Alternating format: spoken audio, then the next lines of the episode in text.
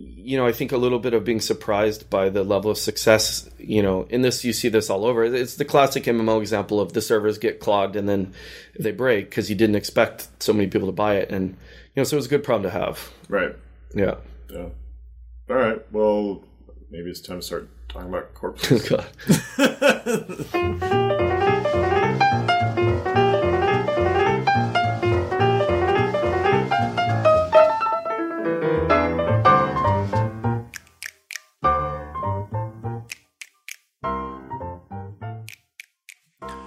Hi, everybody. This is Soren Johnson, and you're listening to Designer Notes, a podcast about why we make games. Today, we are talking to veteran game designer Tyler Sigman. Tyler is a co founder of Red Hook Studios and is best known for his work on the DS version of Age of Kings, Hoard, and Darkest Dungeon.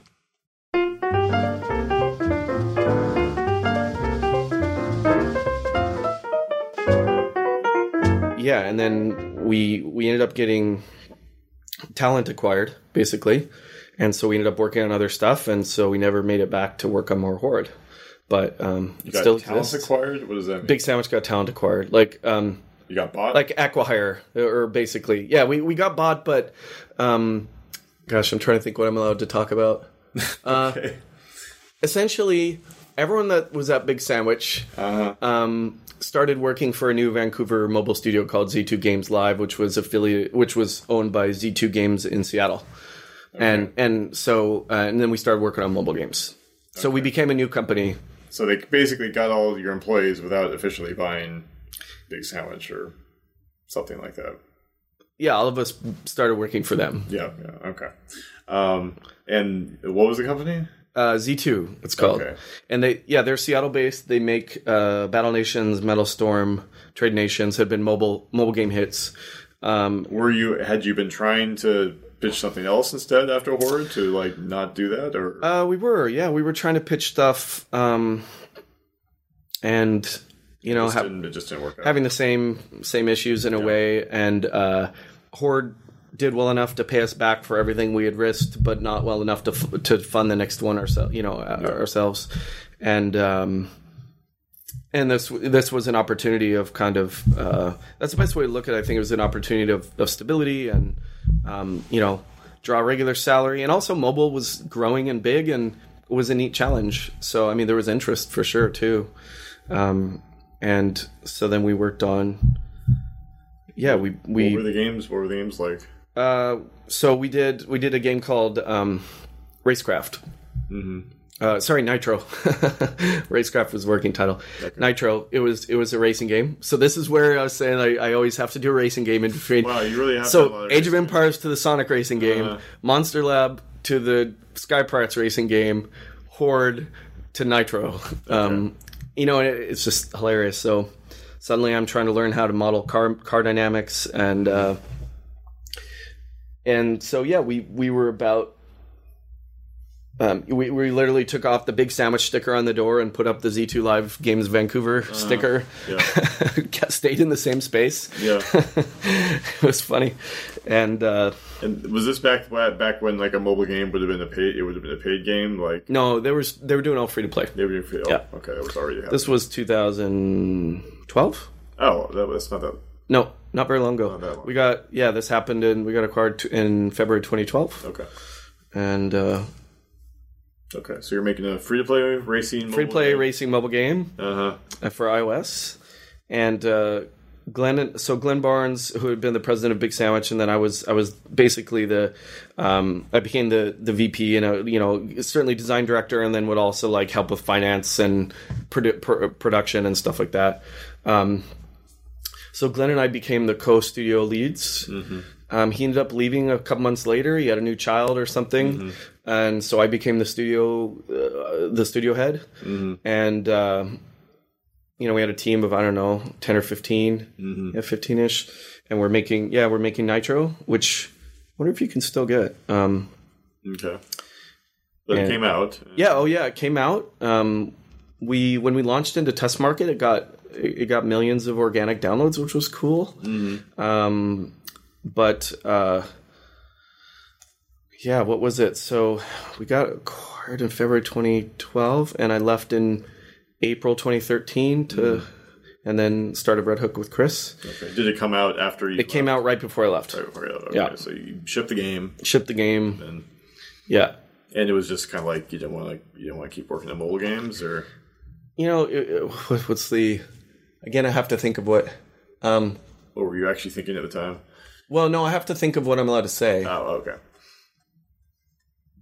I think it was mutually, yeah, it was just mutually agreed that. and uh, and Chris and I saw our opportunity to. Um, Well, you obviously wanted to do something different, otherwise the whole thing would have. Well, whatever. Anyway, Yeah. you left. Yeah, I left, and um, and actually, you know, the Z two ended up getting acquired recently by King, and then King got acquired by Activision. so it's this funny, like fish eating fish sort of thing. Wow, that's what I actually didn't even know Activision bought King. Yeah, Activision and King merged or bought or something Oh, fairly recently, just just like I guess not that many months ago.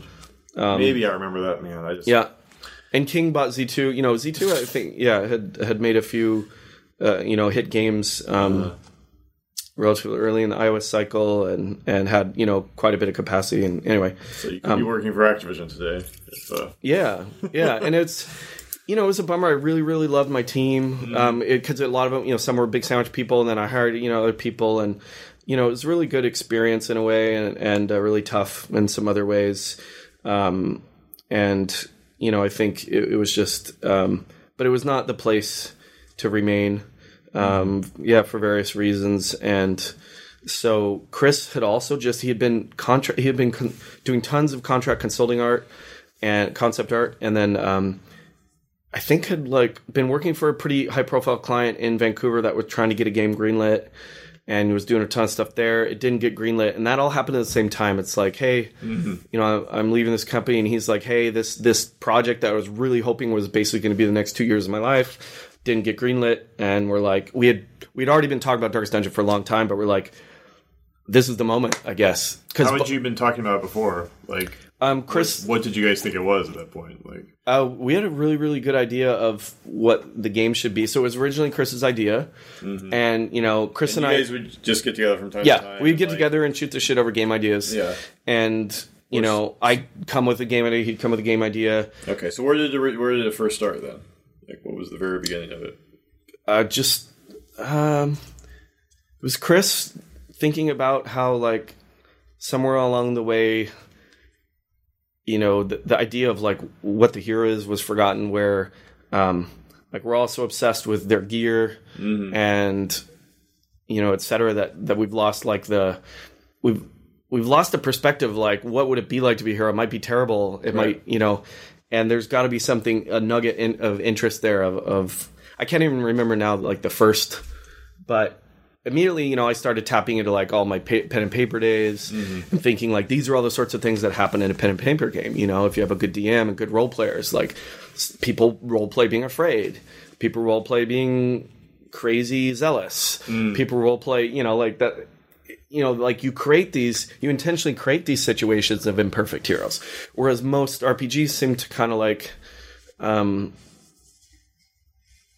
gloss over that. You know, most, not all. Obviously, there's things like you know, in Baldur's Gate. There's the you know Minsc, the crazy Minsc with his hamster, and you know, he had a lot of personality. But there's still you tell them what to do. And they do it, and You know, they do it unless they f- fail a fear check, maybe, or have a fear spell cast on them. And we wanted to go far beyond fear. Like, and the, more or less, they also are always getting better, basically. yeah, Um, yeah, they're always getting better. I don't think you need, even need the basically.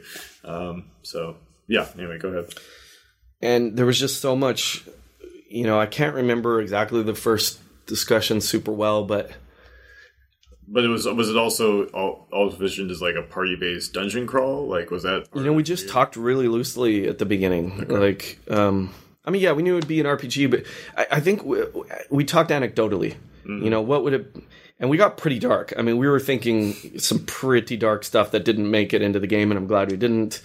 You know, um, just you know, like the full range of human activities and just things people do to each other. And, you know, what if you had an RPG that's just really challenging all that? This idea that, you know, they're not good. You know, you, in the same way, you know, it's really easy to think of the analog of just, I guess, soldiers at war. I mean, you know, some pretty horrific stuff happens, not just people fighting each other, but, you know, Yeah. you know, there's we ask a lot of people to do some pretty tough things, and not all those people are great people. Although I obviously am grateful and respect. Sure. You know, so it, it's just exploring that, and you know, there's many examples in drama. You know, watch Platoon, watch Full Metal Jacket, watch you know, or, or watch The Thing or Aliens, or Yeah. it's not all related to soldiers. Um, That's interesting because Darkest Dungeon. I mean, it it feels like it's it feels like it's a gamey game, right? Mm-hmm. Like it's it's got it's got some gameplay, right? Like it's definitely Yeah. got a lot of gameplay Yeah, yeah. in there. But you, the you guys began it, it it began very conceptually, very thematically, right? and honestly that's the way i like to start from design even though like i'm a systems designer i get inspired about an idea. Like i like crows. I love crows as a bird. Okay. And then i made the crows tile board game that got published. Um, so usually for me it starts with being excited. And then i suppose if there's like I mentioned, I'm terrible at level design or whatever else. You know, if there's a strength for me, I guess, or something I enjoy doing, maybe that's a better way of putting it, is taking a mechanic and then, or taking a theme and then letting that theme just start inspiring mechanics. Like, what would, like for the dragon theme, it was about a dragon being weak, a hatchling to powerful. And then it becomes like, mechanically, how would that work? Well, there, are dragons like gold. Why do they like gold? Well, it's just kind of mythology. It's kind of almost a joke, and they like princesses. And then, so in Hoard, you know, the more gold you had, that's that's your score as a dragon, Yeah. and so you level up based on your gold. Um, and you know, you collect princesses for conversation, and you know, the more shinies, the more powerful of a dragon you are. And so, the same way with Darkest Dungeon, it was what if your best fighter, you know, was terrified to finish the fight? What if your priest was an alcoholic? What if, you know, um, what if your best damage dealer abused all the other party members? You know, and you need them in there for that role, but at what cost? Mm-hmm. And so those anecdotes are definitely what inspired the mechanics. I mean, it was very at that point there was no concept of like how do we do the affliction system. It was just that characters respond to stress in these terrible ways, and we mm-hmm. want to put you in these situations that are are are even taboo. You know, we were just kind of talking about some really dark stuff, mm-hmm. and and then you start blocking it out. Like, okay, well, like, are we talking ISO? Are we talking top down with this one one character, four characters, six characters?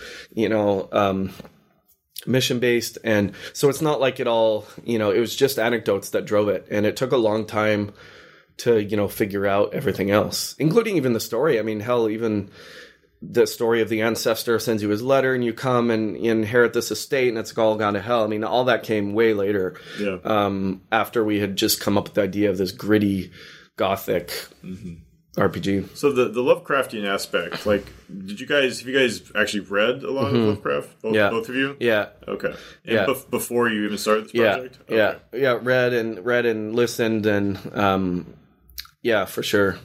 And I think that even didn't come in until I think it was still just thinking about, you know, what if your fighter becomes a terrible person? What if you're, and then it was like, well, the concept of cosmic horror, the mm. concept of human failings, the darkness, the grittiness, the just fear, you know, all that. And then it was like, oh, it became more and more Lovecraftian over time, hmm. as opposed to going like, let's do a Lovecraft game. Hmm. Um, and of course, people, you know, the obvious comparison is like, oh, you just lifted it from Call of Cthulhu. And I was like, no, like we weren't even thinking sanity. We're we were thinking bad things humans do because hmm. sanity, like in the way it's been always been implemented, is just like you know the sliding scale of full control till just like maybe committing suicide. And we weren't fascinated by that. We were famid- fascinated by you know the alcoholic priest that abuses the you know the grave robber or like you know whatever it is. And and the, it, it was a much wider range of human emotion and activity that we were looking into. And so we, we ended up arriving at a stress meter. Um, but i think you know that it goes way beyond sanity. And so that's where kind of like lovecraft is just about the sanity of contemplating the, the, the cosmic horror and we're more about just being an adventurer is really tough. But then Lovecraft was a great way to start mounting the the, Sure. the monsters, Monsters and uh, stuff, stuff like yeah. that. I think it really gelled when he made the first trailer, and like at the end, you're confronting this shambling beast, and then we just became more and more Lovecraftian. It's interesting. I mean, Lovecraft has influenced video games and or just games Mm-hmm. in general in a lot of ways. But at this point, I think for a lot of people, there the the the ways that Lovecraft has influenced them at this point is basically kind of secondhand. It's been filtered through a lot of other stuff. So Mm-hmm. I, yeah, I was curious, like if you guys really worked you through worked your way through the prose itself directly. Yeah, we did, and um, you know that that definitely was.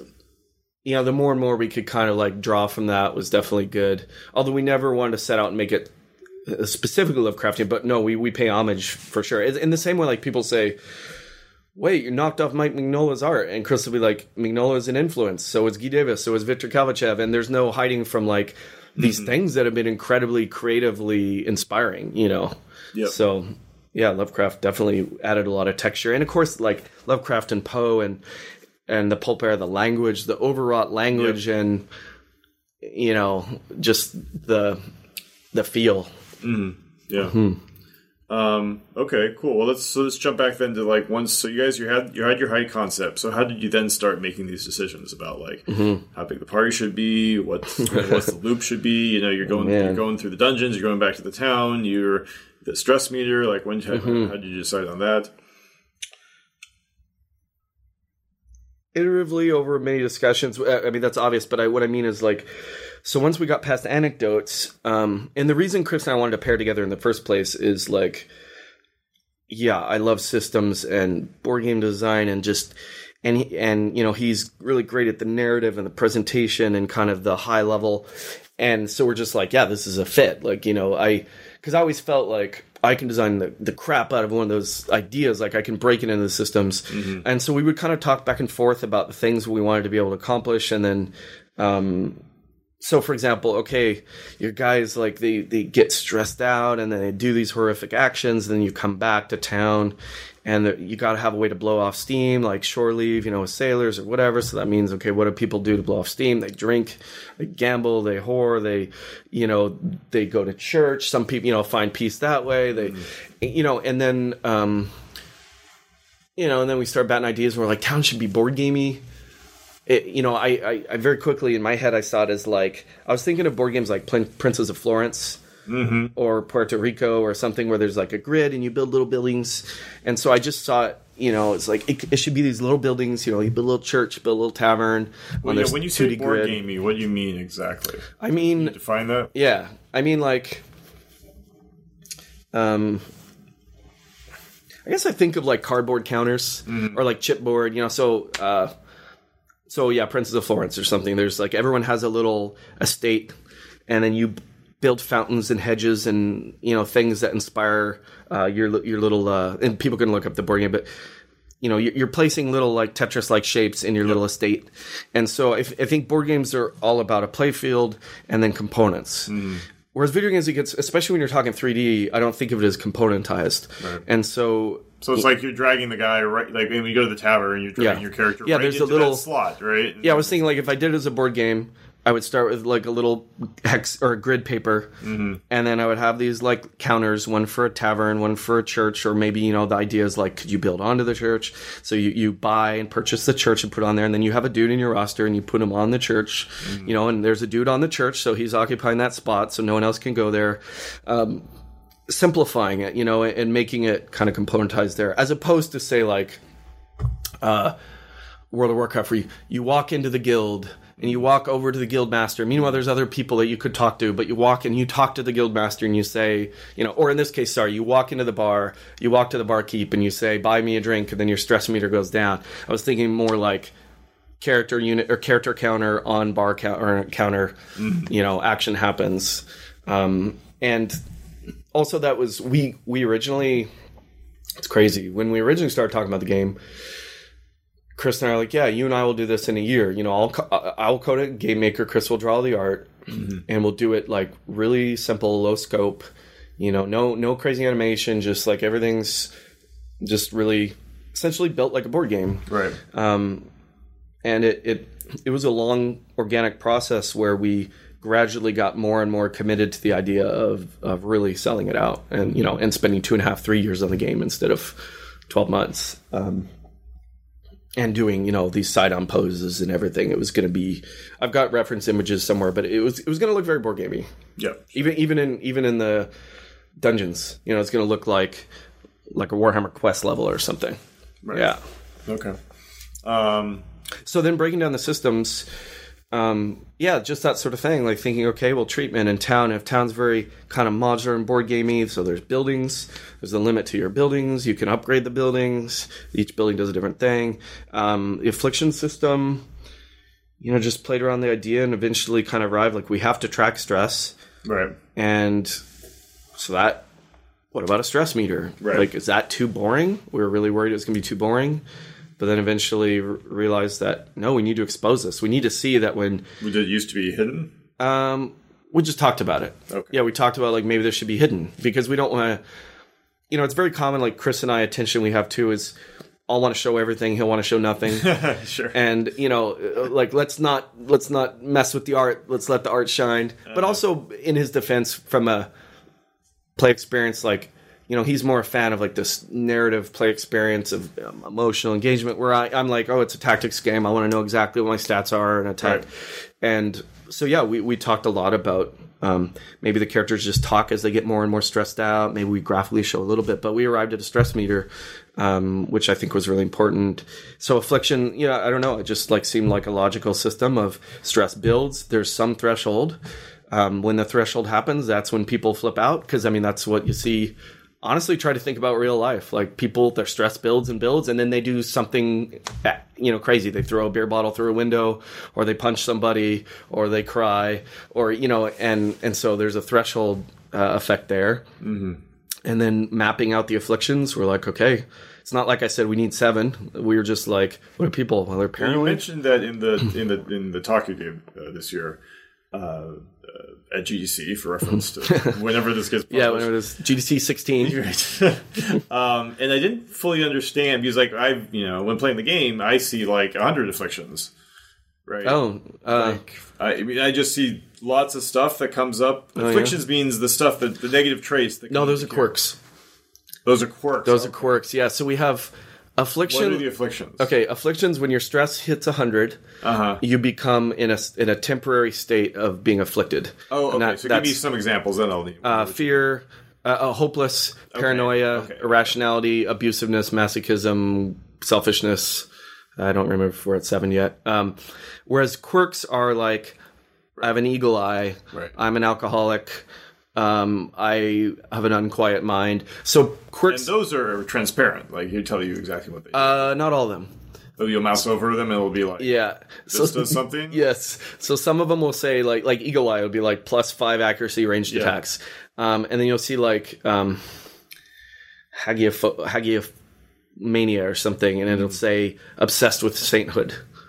Right. And then you're like, what does that mean? And then you're cruising through the dungeon and you see like a religious statue and they're like, I want to see this. You're like, no, don't do it. Then they do it on their own. So yeah, we played around with um, not being completely. And so the difference between afflictions also and quirks, the easy way to remember is afflictions are a temporary state that goes away. Something that happens. Quirks are permanent until something replaces it or you remove it. Okay. And you didn't spell out what afflictions mean because I don't. I've I've seen those things, but I don't Mm-hmm. necessarily know what each of those things means. Correct. We we let them happen, and then you observe your little ant farm and see see what occurs. We do expose the stat. Like once you're say irrational, you can comb over your stats and you'll see what it did to your stats. But you won't know what else they're going to do. You won't So get to know. if that affects how much damage you would do to a creature. Yeah, you'll, you'll see, see that when you mouse over the Yeah. creatures and whatnot. Okay. Might, yeah, um, but you won't know. For example, so a good example is maybe abusiveness. Um, you'll see this. You'll see. Oh, I have a damage bonus. He's like really angry and abusive right now. Um, but then, like, let's say your Vestal, the healer, is abusive, and then you go to heal someone, and she'll say something like, like, um. Their weak fighting has earned them this wound. Let them stew on it, or something. You know. So you're like, what? uh, oh no, when a healer is abusive, they won't help people. Um, or in camping, you know, they'll refuse to use a helpful skill or something, and you know, or or um, a paranoid uh, hero, you know, who's in the front might just like run backwards or forward, or uh, uh, sorry, an afraid hero. So those sorts of things. So we want you to, we always want you to feel like, well, I know some things they do. What else they're going to do? How's this going to affect me? And eventually you learn them all. But Yeah. We don't tabulate them for you. Yeah, so that's tricky. That's a big high level design philosophy thing, Mm-hmm. of, like, especially nowadays when like I assume there are there's at least not you know a number of design you know Darkest Dungeon wikis where you can go and find what Mm-hmm. Yeah. you know, each one of these means and what they, what they mean for everything you know for every character in every Mm-hmm. situation. Like, like is it? You, It's a you can't hide. thing. You can't really hide it. So Well, like, I mean, do you do you care about that or not? Like, what? How do you how do you view that? You know, I think you. Like, and and also, especially uh, the, the thing I was when I first was thinking about this, I was thinking more is also about this things where when you're exploring through a dungeon, you'll come Mm-hmm. upon situations where if you use yes, a specific item, you'll get something better. the curios. Yeah, and once people find out about that, that's Right. really I think the thing that sucks them to the wiki because they're just like, I just want to know what it is. No, right? totally. So Like, is that the right? Tr- anyway, go ahead. Yeah, I love this. I love this question because it's actually two different answers for each, or a different answer for both parts of those. Okay. The afflictions, yeah, I think we were both aligned. Both Chris and I were aligned that a lot of it should be you, you need to discover it, um, and the fact that you can go out on the web and find it still doesn't. I I think is okay because um, most a lot of people won't or at least won't initially you'll still you'll still have that initial experience of like wow this happened. You know i think there's just too much information in the game. Like let's say you like bought darkest dungeon you're like okay i want to know what i'm doing before i get into this. It's just too much to comprehend. And so i think no matter what you're going to be surprised the first few times with afflictions. And that we want you to have that experience. We want you to feel tickled surprised maybe a little uneasy and certainly surprised in the sense of like wow this game has some things going on that I haven't experienced in other games.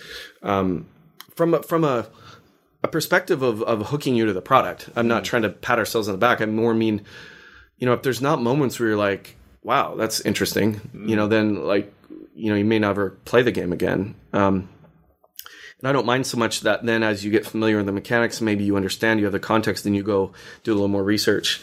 Um, so I think for afflictions, it was really important for us not to, yeah, to obfuscate some of it. Um, curios, which are the, our name we give for interactive objects in the dungeons. So you come in on an Iron Maiden, and you open it, and sometimes it's like, oh, you got tetanus, or you found loot. You know, there's a corpse in there, and it had it had something. Um, no, I absolutely, and this is a fight we had a lot, and we ultimately just didn't agree on, and also didn't really have the resources to do it.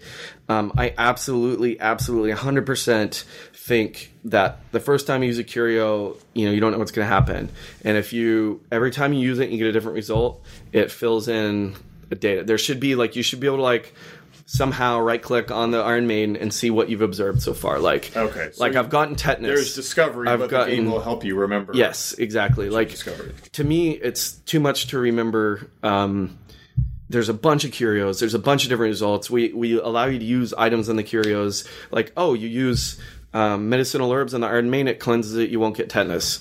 Um, that's way too much to remember, and it absolutely should fill it in, in my opinion. And we just.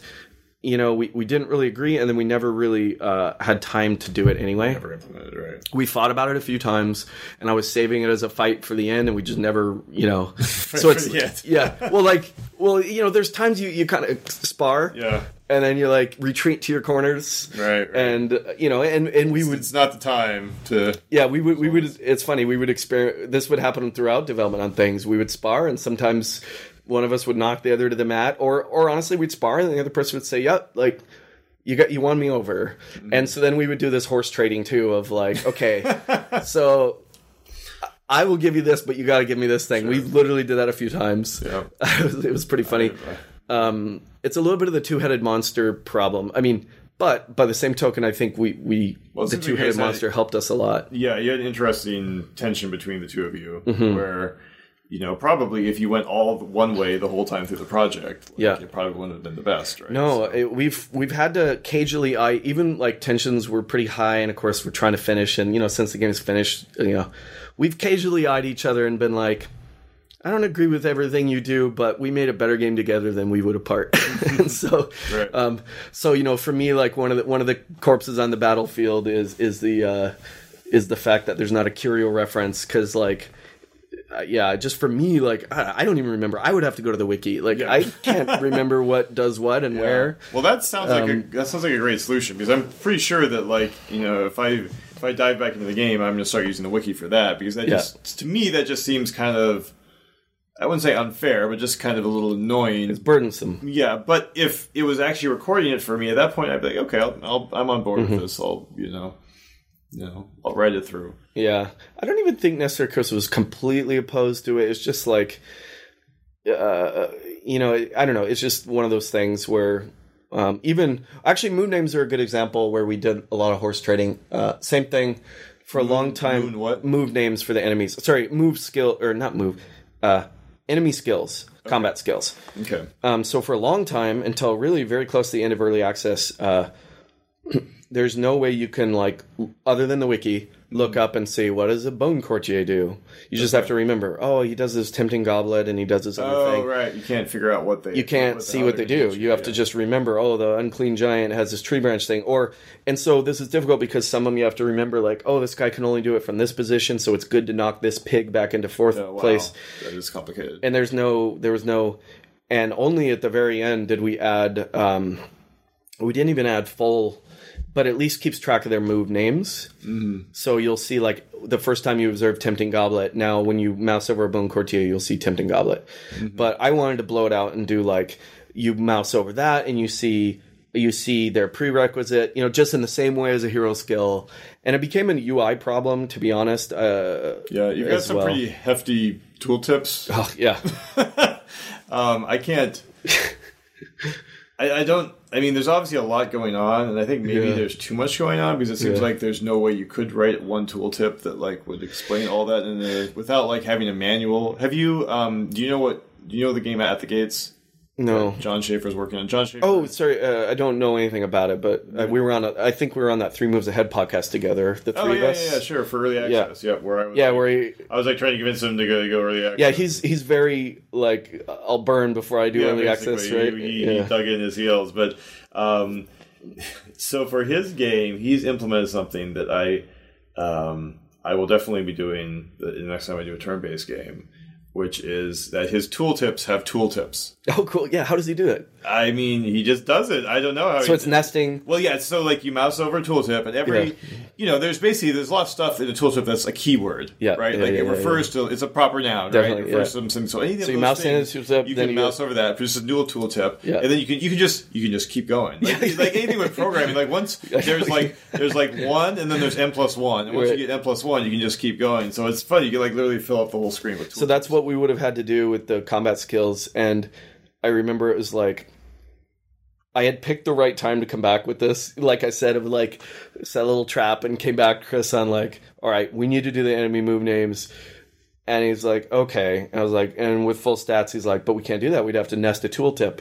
And the program's like, yeah, that's going to take time. And, you know, we're like, okay, you give me the move names. I won't ask for the nested tooltip. You know, and, you know, I, I joke, but uh, it was a real tension. And, you know, there were times when like, the first version of a tooltip would have like nine lines and Chris would just look at it and freak out, you know, you know, and it's not like I was happy with nine lines. I wanted to figure out a way to like make it better.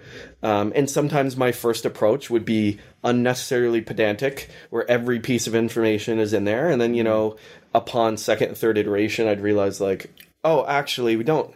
That's obvious, or that doesn't need said, or that could be omitted, or um, and so that tension was really helpful. It just was tough, and there were there were there times where we fought about tooltips, and you know, like real fights. I mean, not fighting, but you know, I mean, like like actually upset with each other, you know. And he'd accuse me of wanting to tooltip the entire game, and I'd accuse him of like he would only be happy if the game had no information at all and was just pure art. And every time, like You guys are erecting big straw mans. Yeah, like, yes. basically, and uh, and so like then then I remember one time saying like, guys, I'm serious. If you harass me about the tooltips again, like about, uh, or like call me, you know, make fun of just the fact that I want tooltips. I don't just want tooltips. If you can help me solve another way to show the information, mm-hmm. and that was really useful. There were times that you know when we got better about just like figuring out our flow, is like I'd kind of give Chris a mock-up of the things that I think should be shown, and sometimes he'd be able to figure out a way that it didn't need to be like this crazy obtrusive thing. he'd say, "Oh, what if we did it like this?" Like, "Oh yeah, that works." Yeah, I mean, I played it a year apart. Like I played when it Mm-hmm. came out, and then I played it right around when you guys released it. And it's hard for me to remember exactly what's changed, but it definitely feels like there was a little more information in context Yeah. about like what was going to happen to the the, the Yeah. monsters and how much how much damage they could take and what could happen to them, as opposed Yep. to like trying to understand. But you know everything that was in the tooltip. Having said that, there are still these tooltips where I don't understand. Yeah, that, that's listed. Well, some get pretty unwieldy or have like just language that when constrict because a lot of it, some of it would be like procedural. You know, like it, like the Keir or Pierre, the programs will be looking at the attributes and then construct the tooltip Yep, dynamically, yep, sure. and then it just ends up in this like while in combat colon, you know, self colon. Blah blah blah, you know, and whatever. But yeah, we tried to improve, and we definitely throughout early access improved. And I think you still look at it. There's definitely some problems, but it, it improved throughout. And some of those things are forgotten. That you know, when you look back, you're like, oh god, that was way worse. I have, I have a Um, good anecdote that you'll probably appreciate about dynamic tooltips, Oh, yeah? which is that um, for Civ 4, you know, that was that was my approach as well. Okay, the tooltips have to be generated dynamically Mm-hmm. completely. Like I'm not going to write, I'm not going to handwrite all the tooltips for every Mm-hmm. building and unit and tech all in the game, right? Not just because I don't want to do that, but I also like really care about making mods. Oh yeah, And totally. so with the, with the mod, like that's what you want. You need dynamic tooltips. So like whatever people come up with, it's going to go. So, um, you know, so there might be, um, so there's religion in the game, right? and the you you don't just make a temple. You make a Buddhist temple, a Christian mm-hmm. temple, Hindu temple, etc. Mm-hmm. Right? And so like in the XML, those are actually different elements. Like there's seven different temple Yeah, types, yeah. right? so what that means is is that you know buildings get unlocked by technologies, right? You mouse over, uh, I don't know, masonry, and it says can build walls, mm-hmm. right, dynamically. So the problem with the religious buildings is if you mouse over, the- you know, there's something that unlocked building a temple. It's probably priesthood, right? You mouse yeah. over priesthood, and it will say can build Jewish temple, can Okay. build Christian Oh, yes, temple, yes. can build, and it's just like it's like oh. So I actually made like a special thing just for that one oh, problem. Oh, yeah. that There's like this concept. I think it's called special buildings. Oh, yeah. Which is like the special tag that groups all of the temples mm-hmm. together and groups all the monasteries. And so like in that yeah. one case, like in the XML for build all religious buildings or something. yeah, for the in the XML for priesthood, it doesn't unlock the the temples. Yeah. It unlocks the special building type temple, and then it knows to unlock all the buildings that have that tag. And like, I didn't do that for gameplay for game code reasons at all. It was just to support procedural tooltips. Yeah. So and that's the kind of thing like what would have happened would you know in the thick of development would be you know in that scenario i would talk to the programmer okay we need a tooltip to show you can build a temple the first version would have all seven religions chris would come in in the morning boot it up see and then come to me and just be like what are you thinking and then i'd be like don't accuse me of this i don't want all seven i didn't you know like i just want him to know they can build a temple and then you know we'd be all heated and uh yeah it's funny so the things you argue about right um yeah. so I think UI. It's funny. I had it in the talk actually, and I cut it at the last minute. Was I put what went wrong was you with was UI, but the more I thought about it, I don't think it was fair. I just think that we we had a lot of learnings, which are that um, neither Chris nor I like doing UI. Um, UI itself is a highly specialized skill yeah. you know that people in their entire jobs are UI UX designer, and you know part of being a designer involves that. Part of being an artist involves that. Um, and we would have the most clashes over UI because we both felt like it was really appropriate to our disciplines, and we had the least mechanism to resolve it without compromise because it overlapped both disciplines. And you know, I think just one of the learnings is like, yeah, it would be great to get a really highly skilled UI designer that we, you know, express I need this information. He expressed I want to look a certain way, and you know they're good at putting that information together. Slash marriage counselor for you too. Yes, to like is. help you help you through these issues. it is funny. Um, yeah, and you know I, I think if he hears this, he'll appreciate it because we we we're pretty open with each other. But um, yeah, we love working with each other. It's just it's not without its moments, you know. Yeah, yeah, yeah. Um, and again, like I said, we make a better game together. So that's why we want to do it again. Yep, yep. Cool. All right. So how did the rest of the so how did the well, I guess we talked we talked about the one D Yeah, combat. combat and a little bit about breaking affliction system down, but you know, I don't know. There was a lot of systems. I mean, I think like there's a lot. It just felt like um, at times too much. yeah. Well, let me um, we talk about actually now a little bit of the timeline of the project because there's some interesting stuff to talk about with like the Kickstarter and the early Yeah. access. Although before we do that, I will say that one of the things I think is amazing about Darkest Dungeon um, is that you guys have you guys must have easily the best class names of any RPG Oh, cool. I've ever I've ever played. I Awesome. mean, like Awesome. like a, a leper, Yeah. you know, highwayman. Yeah. Um, I'm just trying to think of what some of the other ones are. They're like immediately, you know, like jester. I mean, just like Mm-hmm. you know, so it, RPGs are so bad at that. Like everyone relies on like the same arc. uh, Plague Doctor. Plague Doctor, That's amazing. Yeah. Like, how did that happen? You guys, I just you guys mentioned just like we're not.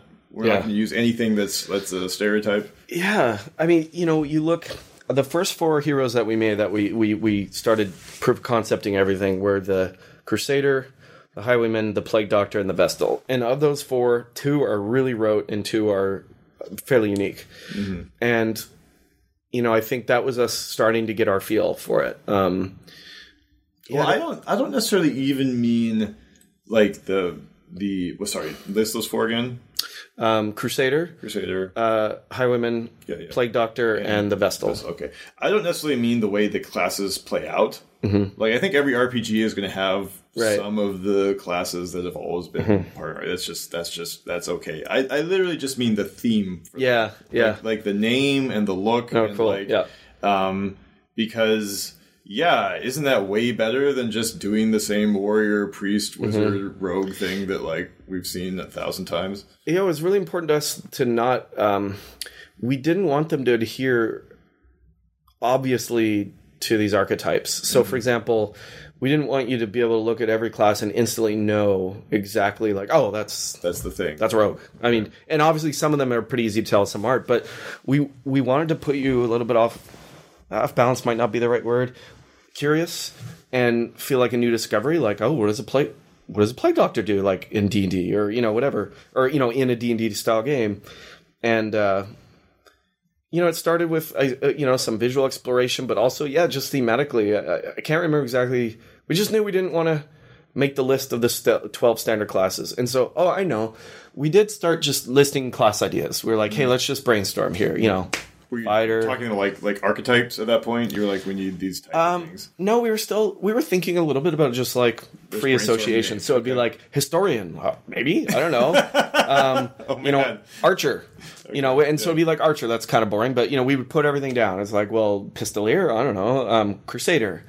It's like because like crusader actually, even though it's fairly standard looking, was a really important one for us too because that zealousness was Mm-hmm. like the idea that he's a knight he's not a knight he's a crusader. And the difference is the crusader has this crazy religious zealism Mm-hmm. or zeal- zealotry excuse me i'm inventing words evidently.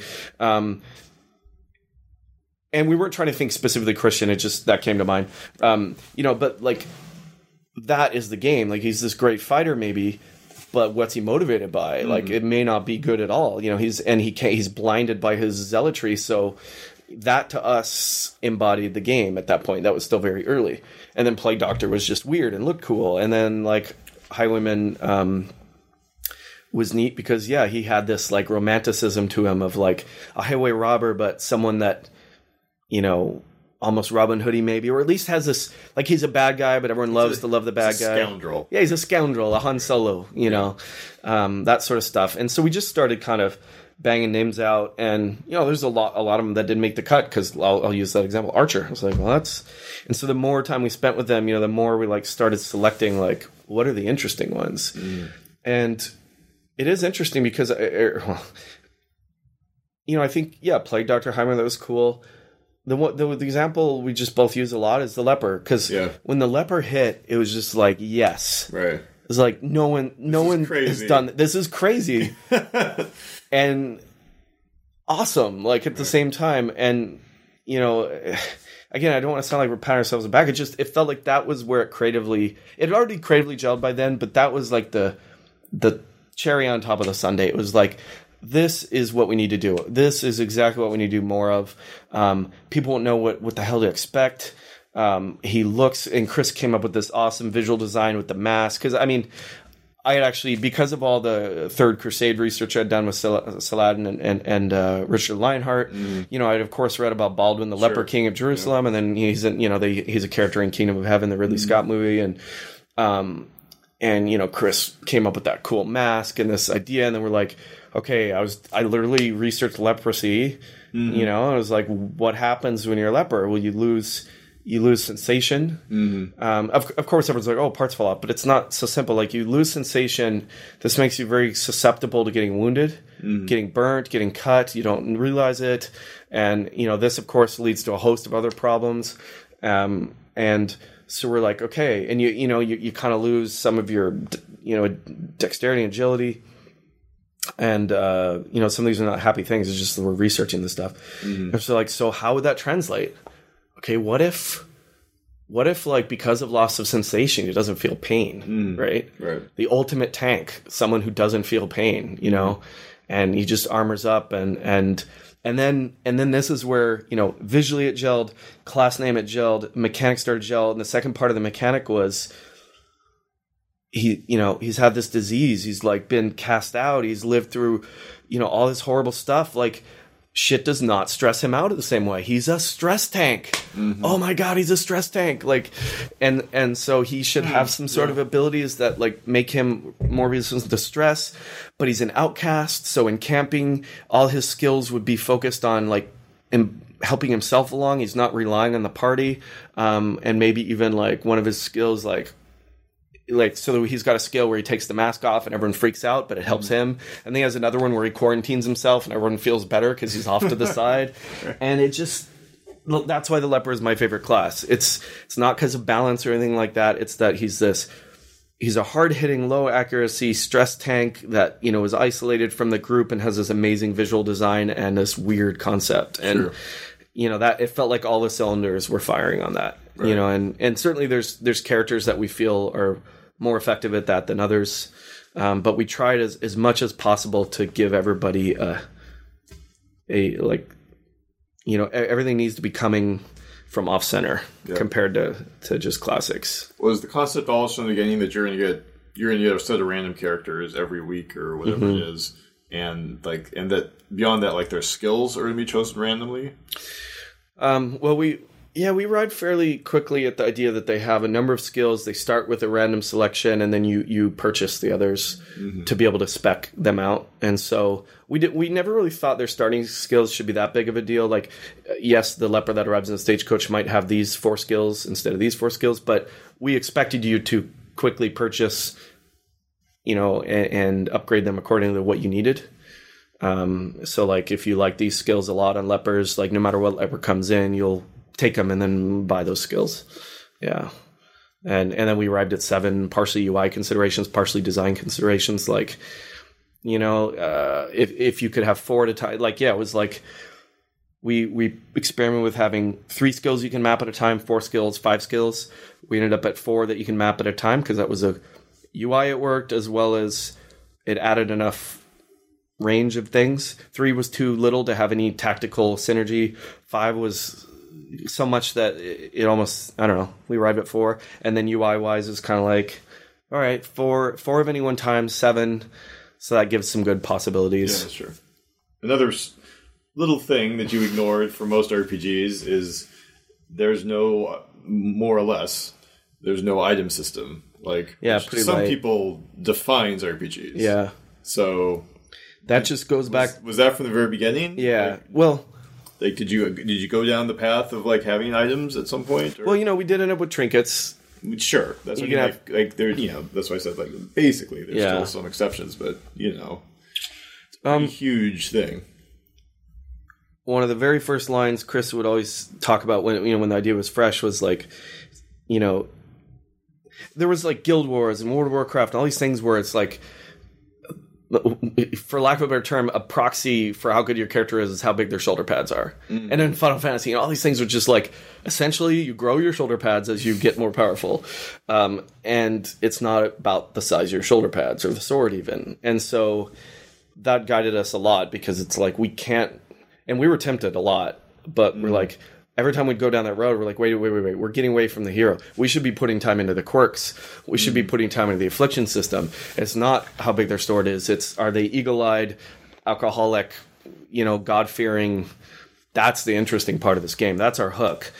And then resource wise it's also a, a- a crazy black hole to go down because Yeah. you're like, oh shit! All of a sudden we need to make we as it is we made hundreds of trinkets or whatever, and it's like, you know, if you're doing paper doll stuff, then it's just like massive. Well, it's funny because uh, yeah, it's, you you need to entire probably an entirely new team member Mm-hmm. basically. Um, I mean, it's you can imagine it's easily a couple man years of work, Yeah. right? And then to think about like, so we just didn't do it, right? Like, Yeah, but so, I mean, we didn't do it because thematically, creatively, and resource wise, it was it was a failure, or it was it would be the wrong move on all three fronts. Hmm. And well, I mean, you could have weapons and armor, like. oh, well, yeah, and we do have like a, a light upgrading, but Well, no, I mean, I know you have it, but no, I mean, like, you could have had it in the game. Like, you could have hired another person, and well, no, because we were resource constrained. I mean, we were resource constrained.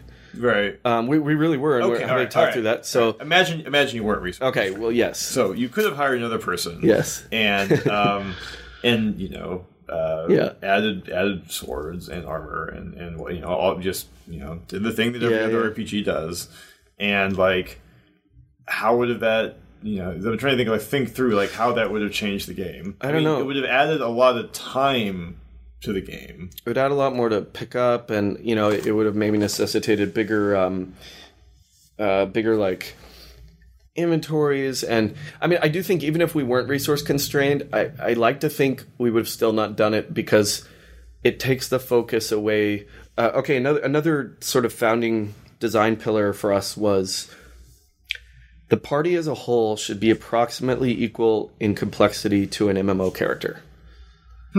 And so Interesting way to look at it. so if you look at an MMO character with a paper doll system, we thought, okay, two trinkets, four people, that's eight items actually. Yeah. So we're already asking you to manage four characters with four combat skills each, Plus and you have camping skills. plus you have twelve characters, or is it twelve? Fifteen now. Fifteen. Okay. Yeah, it's a lot. So that's that. You know, Yeah. it could be you would have realized that it's just a terrible idea, right? It's just so much to manage. Because So too many, way too much. Mental load. So so that was that was a founding principle. So I think that helped us. Like we need to keep the number of items small. We can't go crazy on the skills because we don't want it to be overwhelming. We want it to feel like that same level of engagement of like shepherding your awesome, Yeah. you know, Star Wars character or Yeah. World of Warcraft character. I guess it's tough because like really you're making XCOM much more than you're making Baldur's Gate, right? yeah, I mean it's very Yeah. different games, but like you know when you see an RPG, you still Mm-hmm. more think about Baldur's Gate, right? And, um, but you know when you're cycling soldiers, I mean it's not just you have 15, you're also going to be disposing of people like they're yeah.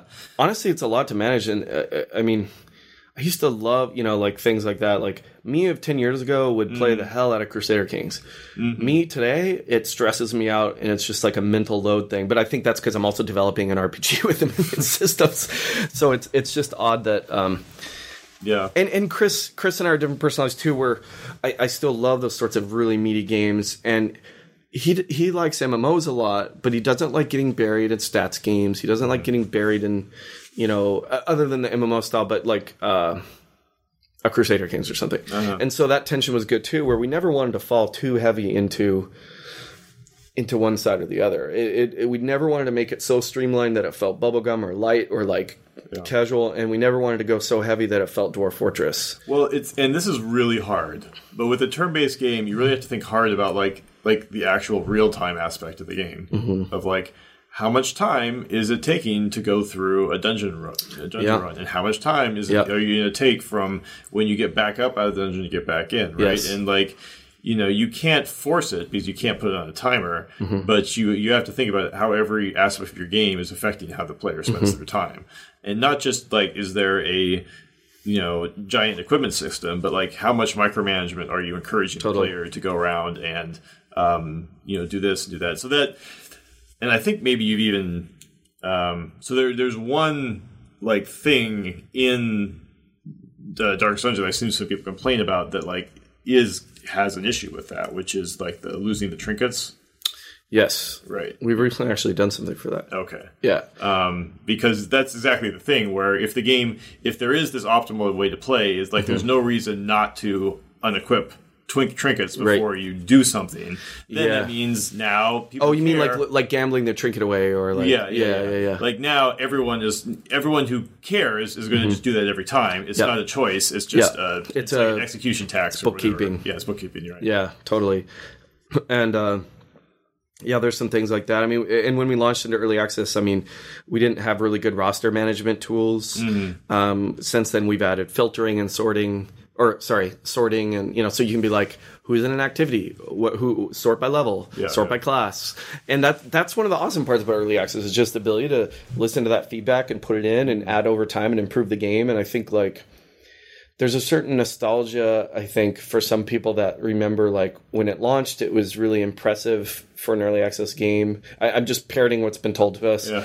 um, and so sometimes you know when you tweak things people are like oh you know actually liked it better. Like you tweaked this and i didn't like that. But what they're kind of forgetting is all the lots of quality of life improvements we've done. Like if you compare the game now to the game you know a year ago it's just so many quality of life improvements even if say you didn't agree with corpses or Right, whatever sure. it is. Yeah. um, and there's a certain nostalgia to just remembering being impressed when it first launched, you know, and forgetting the the little things, Yeah. you know, which aren't even really that little. It's just like you know that's one of the neat parts of early access is the ability to respond Yeah. to fan. I know that Suggestions. I think I think Tom it was Tom Francis who did this where he has like a deluxe version of Gunpoint where he gives you also I think like a version of the game every month or every two months like the history Oh, of all cool. the versions of the game So you can see like, like time time capsule it. yeah yeah and the thing is that wouldn't be that hard to do on Steam because they let you create branches of just like every Well, time you like have Actually, you have your whole build build history right yeah too. So I mean, in theory, gosh. I don't know how long they keep that build history, but in theory, I wonder if we, yeah, we could go and like, like- create a branch, set it back to February third, two thousand fifteen. like, thousand you- fifteen. that's the version you want well here you go Yeah. You know, like uh, I, I honestly thought when we were going through uh, be, before we added all the options, Uh-huh. that was one thing I was considering. I, I really I came up with it and wrote it down that there should be a early access vanilla setting, which is just how it was because.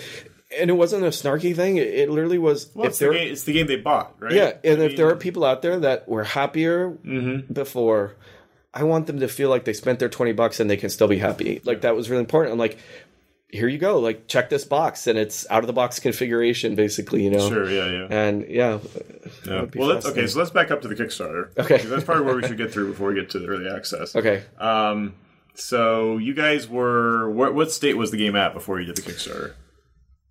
We had. Oh man. We had combat working. I mean the basics, because that's what I used to capture How many animated people gifs. were working on the game at this point? Um, okay. Chris and I and uh, program programmer by the name of Kelvin McDowell kicked it off in April or May of 2013. okay, so So there was no code. There was zero code okay, as of April or May 2013, okay, and we kickstarted in February 2014. okay.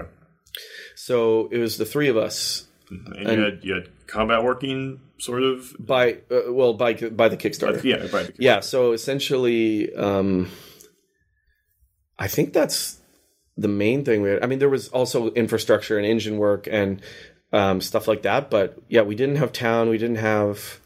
Um, so it was the three of us until oh, and then like you know we brought on sound, but not much was happening there. Um, we added another programmer in December 2013, Mhm. Keir Miron. Um, and so he had a chance. Yeah, when he came on, he started working on Town. And so I think by the time Kickstarter launched, essentially what we were, I'd have to look at the page again, but we had um, we we had enough combat working to do some animated gifs, and um, we had concept art for a, a bunch of other things. Yeah. Okay, so that's what you showed in the That's what in we the showed. video and um, The video, okay, the Kickstarter video, we made a. Wait, maybe we had a little exploration. Sorry, we had a little exploration and combat. okay. So walking in hallways Uh, and fighting, you know, and, and people like. I it's just hard to remember exactly. A lot's happened the last three years, so you know my facts may be a little wrong, but but yeah. So I think there was a little bit of exploration because we captured. The reason I remember is our announced trailer was completely faked. The one that we na- we launched in um, October of 2013 was all mocked up in like After Effects and okay, and that was to get people excited for the Kickstarter. yeah. There was uh, no no that was that was just like hey we exist we exist. Okay. and and yes like start to collect whatever. Did you know you were going to do a Kickstarter at that? Uh, yeah, we did actually. Okay. So I mean, I mean that like Oh, in a yes, broader okay. sense, like we need to get people ready. For, Right. Yes. Exactly. No, you're right. It was it was to start building hype, build press, build some fans before we kickstarted. and that worked. Yes. Okay. And that's like when Like people. how how what does that mean? Like before people can buy the game or go to Kickstarter, it means you had a forum that was starting to populate with people. we didn't have a forum. We had a mailing list. Okay. Um, so that was what we basically did is uh, we announced the Terran Madness, and we're like, um, this was our coming out of just like press and people. We're making this game. Stay tuned for more info. Sign up on this mailing list. Um, and people started to sign up. You saw Yep. how many people there were, and and then we went to gosh, where did we go? Yeah, so we managed to amass. By the time we kickstarted, we managed to amass about fifteen hundred people on the mailing list Okay. and that was and and then also it, it relatively speaking it blew up. It actually got covered by a lot of press sites. So we immediately started building a press following which was also important. And my the biggest advice i think i give to people on kickstarters because you know we get this a ton since we had a, a successful kickstarter was like give me kickstarter advice. And i'm like build uh, it doesn't matter how big but just build some sort of a following before you launch your kickstarter. Yeah. And I'm not talking about thousands, thousands of people, even 100 people, 500 people, because the whole point is you need somebody to like pledge immediately. Yeah. Did you t- tell these people that like there was a Kickstarter coming? Yes, How absolutely. Far, how far ahead of time? Like, like at that time we knew we were going to kickstart, and so we thought we were going to kickstart in the fall there. So we're mm-hmm. like, Kickstarter's coming, stay tuned. Kickstarter's coming, and then we had Is to that make. like on your site that you would say that? we did it on our site. We did it. I think the trailer. We maybe even annotated it, or so like press, coming to Kickstarter maybe might have been an in plate on the trailer. Uh, okay. Okay. So if press wanted to, they could have talked about that, right? Like, Yeah, Okay. I'd have to look at the trailer to see if it was an end plate, but that was our goal: is hey, it's kickstarting, please sign up. Right. So we have a that was very str- uh, strategic purpose. Um, and yeah, we didn't have a forum, but we had like a basic website and just mailing list signups, Mailchimp. We were trying to build interest. Honestly, it was still our final go no go was the moment was Kickstarter. So like, let's say we'd done our, our announced trailer. People were like, meh. Right. And then we did Kickstarter, and people were like, meh. Like Chris and I talked about, it, we would have pulled the plug. I mean, um, we were already working on our personal runways. It was a weird idea. This gothic about the psychological stress of adventuring. Like, holy shit, the only people that might be interested are like, you know, psych- psychology faculty at university. You know, like we didn't know if it was going to hook. And so when the when the Terror and Madness trailer came out and we got immediate response, it was it was a huge relief. But I mean, still not like, oh, we've done it. Um, so yeah, we we built the mailing list, and you know the Terror and Madness trailer was a little cinematic, so we had decided for our Kickstarter trailer similarly to have at least a little bit of. Um, okay, how did we do it? It was, think House of Ruin. Yeah, House of Ruin has some gameplay footage. That was the second trailer, and that was our Kickstarter trailer. I think. Gosh, it's getting confusing. Um, what did we do? No, we had a separate. I can't believe I'm forgetting this, but the reason it's confusing is because I remember that we ended up getting contacted by Game Trailers, Okay. and they and they wanted to do they wanted to run our next trailer exclusive. Okay. Um, Before the Kickstarter. yeah, but we also needed the Kickstarter trailer. So how right. did we do it? I think what we did. I, I mean, this is easily answerable by pulling a computer. okay. Oh my gosh. I think we used Terror and Madness, which was the announced trailer, as the Kickstarter trailer. But we gave how we made House of Ruin this new trailer, gave it to game trailers that as as a day one exclusive of the, the start of the Kickstarter, and then gave it to everyone else. And so we used House of Ruin to drive people to the Kickstarter page, but the Kickstarter page itself still ran Terror and Madness, I think. Okay. and uh, You had some trailers. we had some trailers, and the, and and then what we mobilized our mailing list. But we told them Kickstarter's coming. Yeah. And then when we realized we delayed, like we wanted to run it in October, November, we weren't ready. Mm. So we told them it's coming in the new year. Right. And then once we had it fixed, we're like. We told them like a week before it's uh-huh. coming in a week, and then we told them like the Friday before, and we literally just said it's coming Monday. If you followed us this far, please pledge Monday at 10 a.m. when it hits. That's it, that's the best thing you can do to support the game. Is like even aside from your pledge, right. or second thing, you know, because the more people that get in early, it'll look you know it'll catch momentum, and the, and the Kickstarters are very momentum based, and that worked really really well. Yeah, I mean, that, like it funded it funded really fast. We asked for seventy five grand.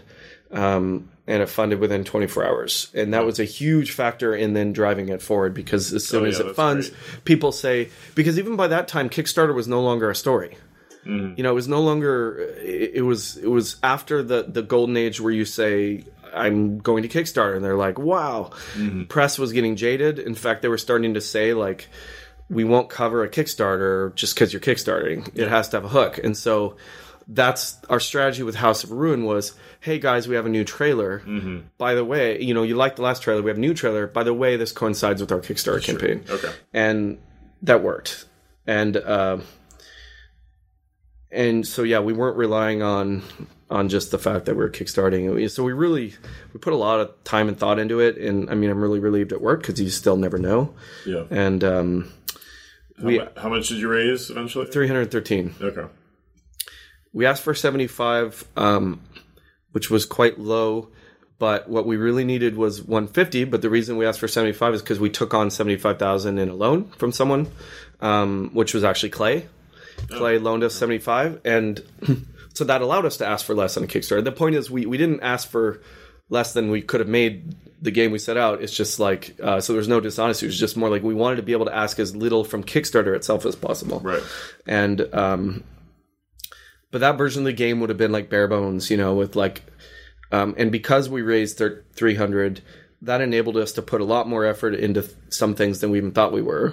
And so there was a direct benefit to you know people pledging that we made a better game. I mean we were able to we didn't have to cut corners in some of the spots that we would have we would have had to do you know maybe the the v1 uh, not the v1 like the the min spec version versus what we'd really love to do.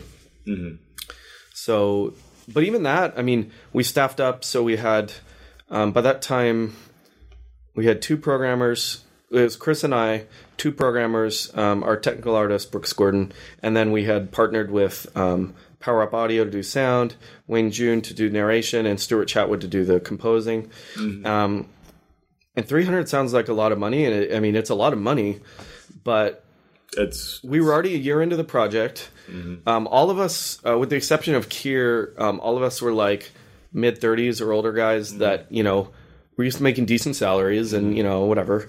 Um, cost of living, you know, gets higher usually the older you get because you either have families or whatever. You don't want to, you don't want to live like a, a starving college student. And, um, and we were already a year into living on our runways, um, Chris and I especially.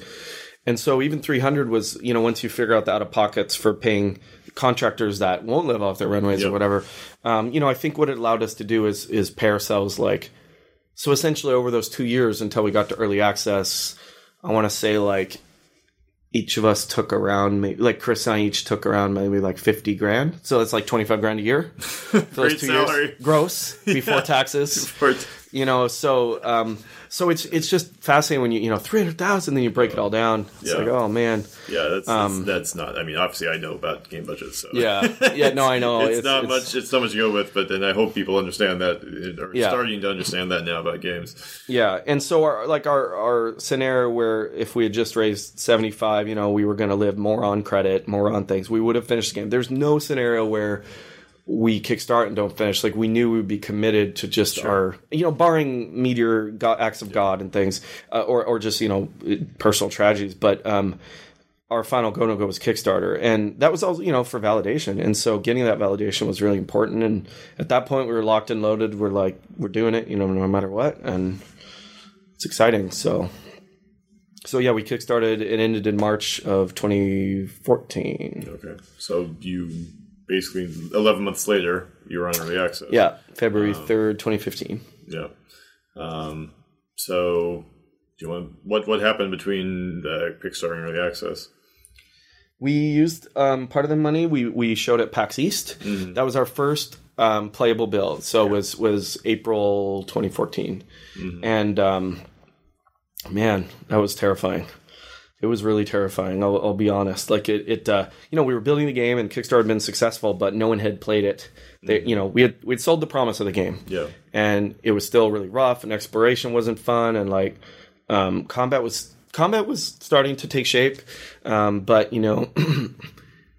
I don't know. We just really didn't know. Were you ex- were you sending like an alpha version to your No. your pledge? No, we, ne- we Kickstarter backers never got the game until like three days before the access release. Oh, wow. Yeah, Wow, yeah, yeah. was that the best choice?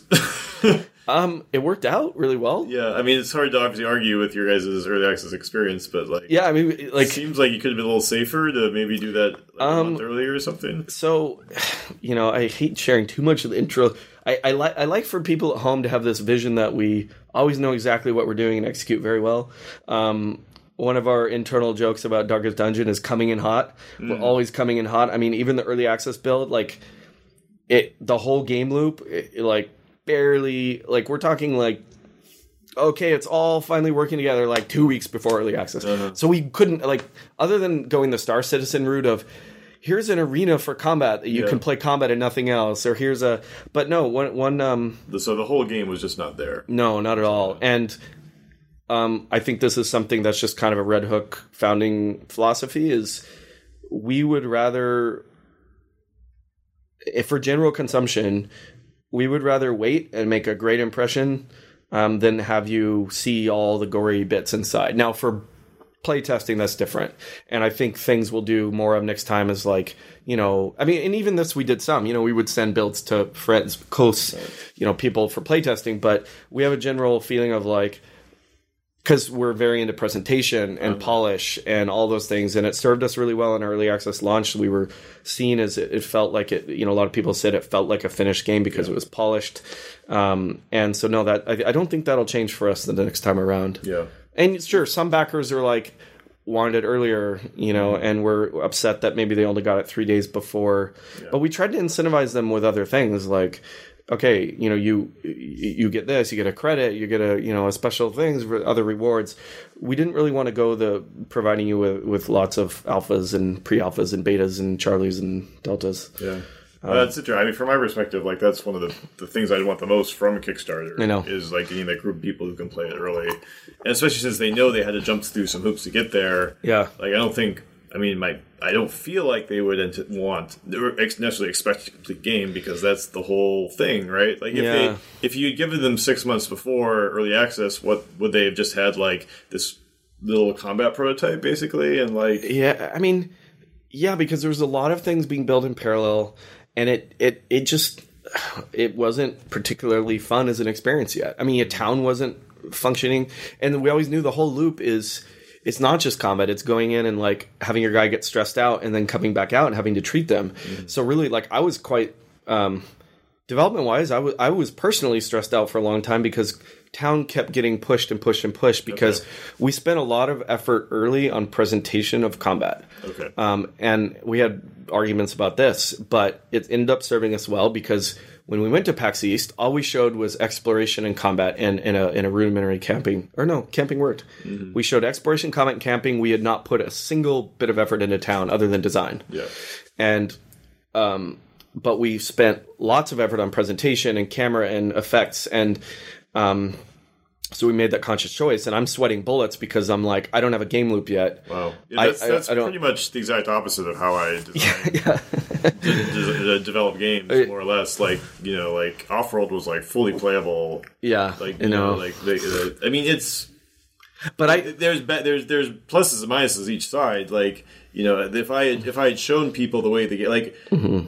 Offworld was fully playable when a building was a little billboard that said WP for water pump. Yeah. Right? Like that and that's why I prototype Yeah. you know and that's why Hoard was built Yeah. um, so I, I don't i didn't like this process personally Okay. but from a from a business perspective and when i put on my producer and marketing or certainly marketing hat because that's also i did a lot of that um, it really worked i mean because we, we you know we we came we had to create things to sell the sizzle at kickstarter Yeah. we had to create things to show at pax east and go look this is what's coming and and PAX East was amazingly successful for us. Yeah. Um, it was huge. Like you know, there was there was buzz for the Kickstarter, but people actually had fun. Like, but it was coming in hot. I mean, one of our team members before we went to PAX East was was like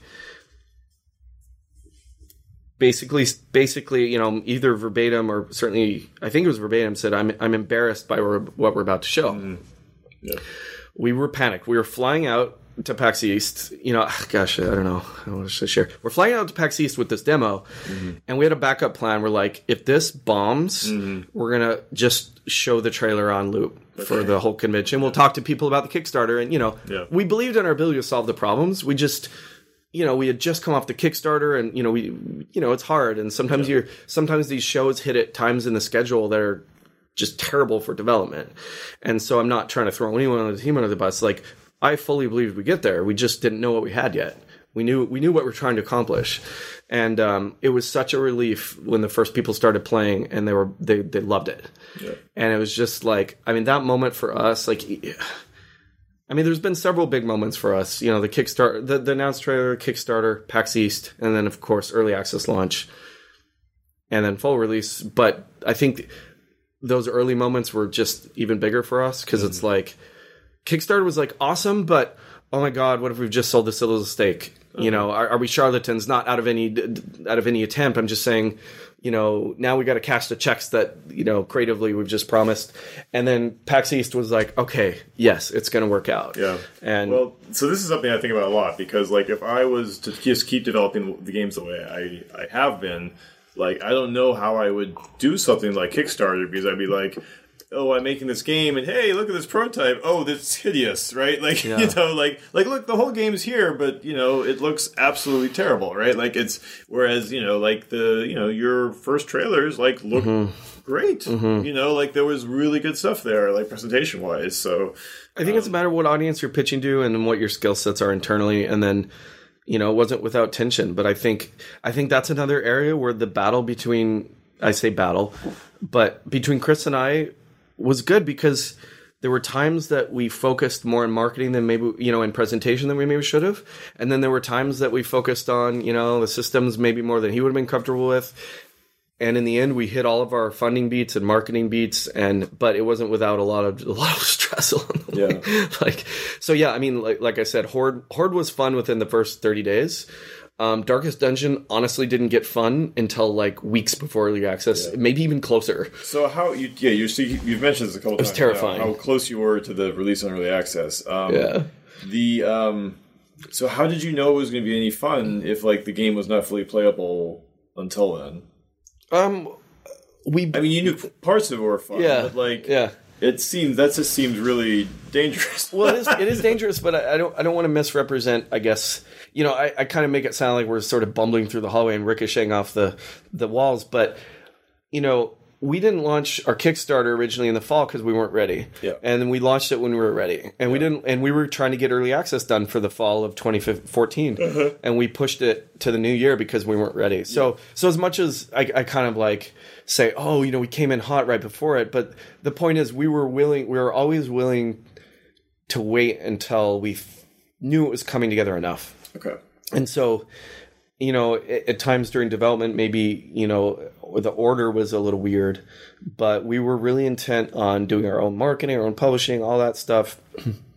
and we had to be agile and we had to structure milestones in such a way that, you know, often pursue different priorities. And so it, it was not made with necessarily the idea that like we're going to focus on design first and then once we have it and we built everything out. I mean, we we we juggled and you know there were some pretty tense moments along the way, but we had enough internal checks to make sure you know we didn't do anything truly stupid, I guess is the best way of putting it. Like it was just maybe a little uh not, I don't even know if atypical is the right word. Yeah. But- I mean, what what I would be worried about knowing that you're making a game that is a you know it's a long term Mm-hmm. game, right? This is a game that you know people could theoretically play you know, Mm-hmm. 20, 30, 40 hours or whatever. And I guess I mean was that some of that stuff was just not there when you went on early access anyway, right? Like the the Yeah. end game dungeons were period Correct. not there. Correct. So I guess I guess that is somewhat you know limiting, but um, I mean, I'd just be afraid if if the whole system had not been in place for more than a couple of weeks, and it had not been exposed to like a large group of players that like within Yeah. a few days of getting up in early access, Yeah. like you all sorts of crazy like you know they would have they would have Yeah. found okay here are the here are the t- three things you need to do that like break every system in the game, right, or whatever. Uh, I mean, you know, we were playing combat. You know, we were building exploration. I, I you know, in terms of like the whole loop, it was, yeah, maybe okay. There's two points, I guess, that maybe mitigate some of that. Is the first was three. Sorry. Well, no, no, they're they're important It's okay. because these are all like factors in the decision making. Um, one was we had done a lot of visual prototyping in terms of breaking out systems, and I had done a ton of detailed design. That I felt that on some of the systems, I felt like this is going to work. It's just may take a bunch of balance and some refinement and some iteration, but it'll get there. Um, that that's one factor. Um, uh, another factor. Let's see. Oh god, I had three. Um, so oh the sec- second factor in a way was that like town was the last thing we built but it also felt like it was the most i knew i didn't feel like it was going to be a dead end because i could see it as a board gamey part i had worked out the systems and it just felt like we don't know how we're going to present it yet we haven't had time to code it but we know its role which is you come out of the dungeon you treat these guys, you upgrade them. It didn't feel like there was as much risk. The risk for me was combat and exploration, and in particular, exploration was the most troublesome. Um, and so we we kept spending effort on combat and exploration and iterating on those, knowing that the loop would come together. The town. You know, the town was effectively this piece that we knew we would slot in, and it we could make it work. Yeah. And then I think the third, um, what was the third? I don't know. I had a really insightful, awesome thing. Um, Well, I- oh, oh, the third was the third was a certain willingness to enter early access, expecting some things to be broken, balance to be all over the place, but it to be correctable. Sure. Um, and so I, I, I, uh, I was prepared for that. I was prepared for them to be like the Highwayman's crazy powerful. Like all you need to do is make four Highwaymen and break the game. Like I, I was Well, it's interesting because there's some aspects to Darkest Dungeon that makes it a little resilient to stuff being out of balance Mm-hmm. to begin with, right? Uh, I mean, if something's too powerful, okay, that's you know that's gonna be a problem. But uh, then again, you can't you don't choose which characters are going to come down the pipe. but they eventually come and but it's single player and that's the Well, that's the biggest huge, thing yeah. But here's the other thing: is that um, I mean, what I was thinking is like, what about the gold loop? Right? Are you getting Yeah. the right amount of gold from Yeah. the dungeon each time to pay for this and that? But but the fact that it's not XCOM, right? Yeah. Like in XCOM, they have to worry about the whole arc, right? Yes. From beginning to end. how are you tracking on the can we- progress curve Yeah, can we carry enough soldiers through? Will they get too powerful so the game gets really boring in the second half? Or what happens if they all Mm-hmm. wipe and then like are they at a Walking Dead situation where like the game is still going but there's really no way they can finish? and is there a metagame failure condition Right, like you guys had a situation. You know, you guys had built a game where you could actually throw away heroes. Right, Yes. like you were always. You know, it had that rogue legacy thing of like, no matter Yeah. what, no matter Yeah. how bad anything Yes. happened, you were you had still made progress, even Yeah. if you had to like literally throw away everything you had. That was makes very in- huge difference. it was very intentional and um, i spent a lot of time thinking about those things and you know you've got to slant the playfield in your favor sometimes and so uh, you know launching into early access what was critical was knowing that at least for the first x weeks the gold needs to be reasonably close. You know you need to make enough you need to be able to earn some money and go in. But but yeah that's a huge benefit to be able to say you you can't um you can't fail the game. We didn't even have a failure condition right then. So essentially you can just keep throwing yourself at the brick wall and eventually you, you know you'll you'll knock it down. Right, yeah, yeah. um but that was you know that was intentional. And people were like no, we have to enter early access with with a with a doomsday clock. We have to, mm. A- and I'm like, no, because I saw the design problem. Like, I'm like, it's not that I'm against even say failure conditions, but we're asking you to bear a lot of failure in this game with runs that can go bad or whatever. I don't want you to get 70 weeks in and lose and just go bananas, you know. And we, we didn't end up adding failure conditions except for NG plus. Yeah. That was very intentional. And so, Well, it's funny. I- it's it's a weird game because it's like very punishing and also very forgiving. Like if you look at it from the right perspective. Mm-hmm. Yes, You yeah, know, it's it's micro weird. punishing and macro forgiving Right. in a way, like, and that was intentional. You know, it's so uh, It's interesting to hear that you guys ever considered a doomsday clock. yeah, So I think I remember when I I think I emailed you like a month or two after it came out, and like Mm-hmm. one of the things I was like I was like confused about because it took me a while to understand the idea like throwing away heroes is like I am not clear. Am I playing XCOM? Yeah. in which case, I need to be freaked out about losing heroes. Yeah. Or are they like tissue paper and like Right. it's totally fine to throw them around? Like I, Right. I need the game to like give me Tell a me. hint, you know, know. to like communicate this to me somehow. And obviously, a Doomsday Clock. Then I know a game I'm playing, Yeah. and that would totally freak me out. Um, It.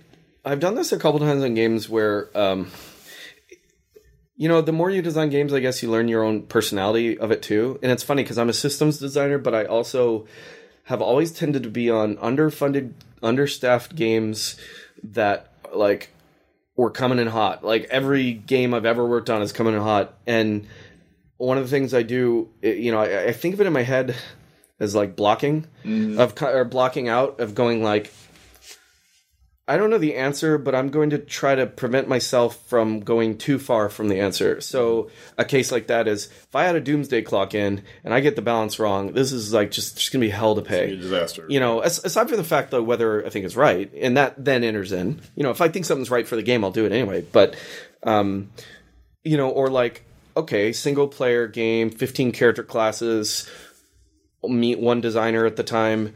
I'm not going to have time to, you know, there's whole teams that, wow, that, you know, like focus on the paladin or whatever. Like, Right. I don't have time to do that. So I need to accept up front that an amount of imbalance is acceptable. I need to accept up front that, you know, um, yeah, or like this case, we're we're asking you to bear a lot of variance. Like bad things can happen, and you know, do we want to allow you to fail the game? No, we. And I think it, that's helped shape the game's personality. And many many design decisions are about what not to do. And so, yeah, those those things were kind of like tolerating your risk, you know, for what to what you can live with and what you can't. And um, I don't know. Also, like I think some of that's fun to like try to innovate in those areas of Right. like people expect this and Yeah. instead. So people like. Yeah, people play the game and they're like, "Oh man, like I, I lost my party. I don't have any gold. I gotta restart." Mm-hmm. And we'd see this on forums everywhere. And and you know, at first it would be us going, "Well, no, you don't actually have to restart." And then eventually the community does that job now. When people come in, they say, "This game's so hard. I'm terrible at it.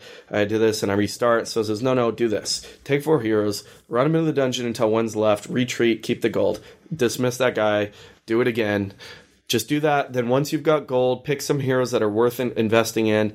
Eh, You never have to restart. But then a really neat thing is people will do these deathless runs where they'll go, "I'm going to run a campaign until until someone dies, Yeah. and then they start again. They, it's a high score thing for them. Someone will get 50 weeks in before their first hero dies, and so people are able to set their own goals sometimes. Of like, I don't, I want to treat my heroes very well. I don't want to see a graveyard full of guys, and you know, I have you, want made, have you made that an explicit game option?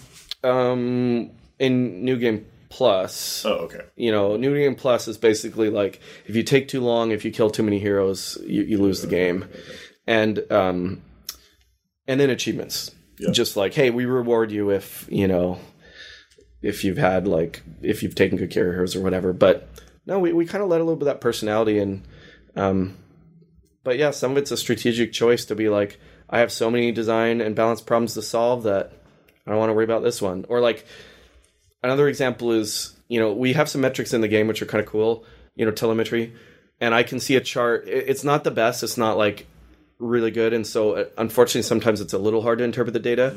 But i can like roughly see a chart of people's gold and heirloom balances by week Mm-hmm. of the whole population and it goes and after about like week 100 it just like people have way more golden heirlooms than they could ever possibly spend and and so during early access people were like this is this is a huge problem. The end game economy is whacked. Like once you've upgraded all the buildings, you have nothing to spend these things on. Meanwhile, I wasn't panicking because I'm like, we don't have the end game in. You can't complete the game. I don't want you playing on week 200. Yeah. And if you are, that's your own deal. Like you're playing sandbox mode essentially. After you won the darkest dungeon, you want to just keep going. Um, so I don't care that you have 500 crests. Yeah. Um, I care if you have 500 crests at week 20. So I really I want to just kind of keep that. Um, and so uh, my priority was not making an heirloom sink. Um, although I did end up designing one. It's funny we didn't put it in yet, but and I, I still would like to put it in maybe the town events patch, um, just because it's like a, another thing for veteran players to do. But you know you can get sidetracked by like problems that you don't actually have to solve, like super late game heirloom economy when the end game's not in Yeah. Yeah. and I think a lot of it is just knowing I got to be 18 places at once. And I mean, the argument, you know, there's some learnings. The argument could be made that, like, after early access, we had resources. The game sold well. We could have hired 10 people if we wanted to. But that has a, a cost. Like, Chris and I now, we built the whole game ourselves, you know, as this small team. Mm-hmm. I've done all the design. Chris has done all the art, you know, with Brooks and whatever. And now, like, let's say I go hire three designers to help.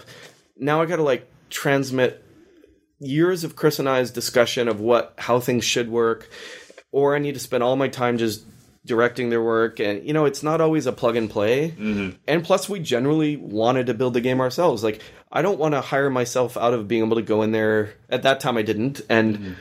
design the next leper.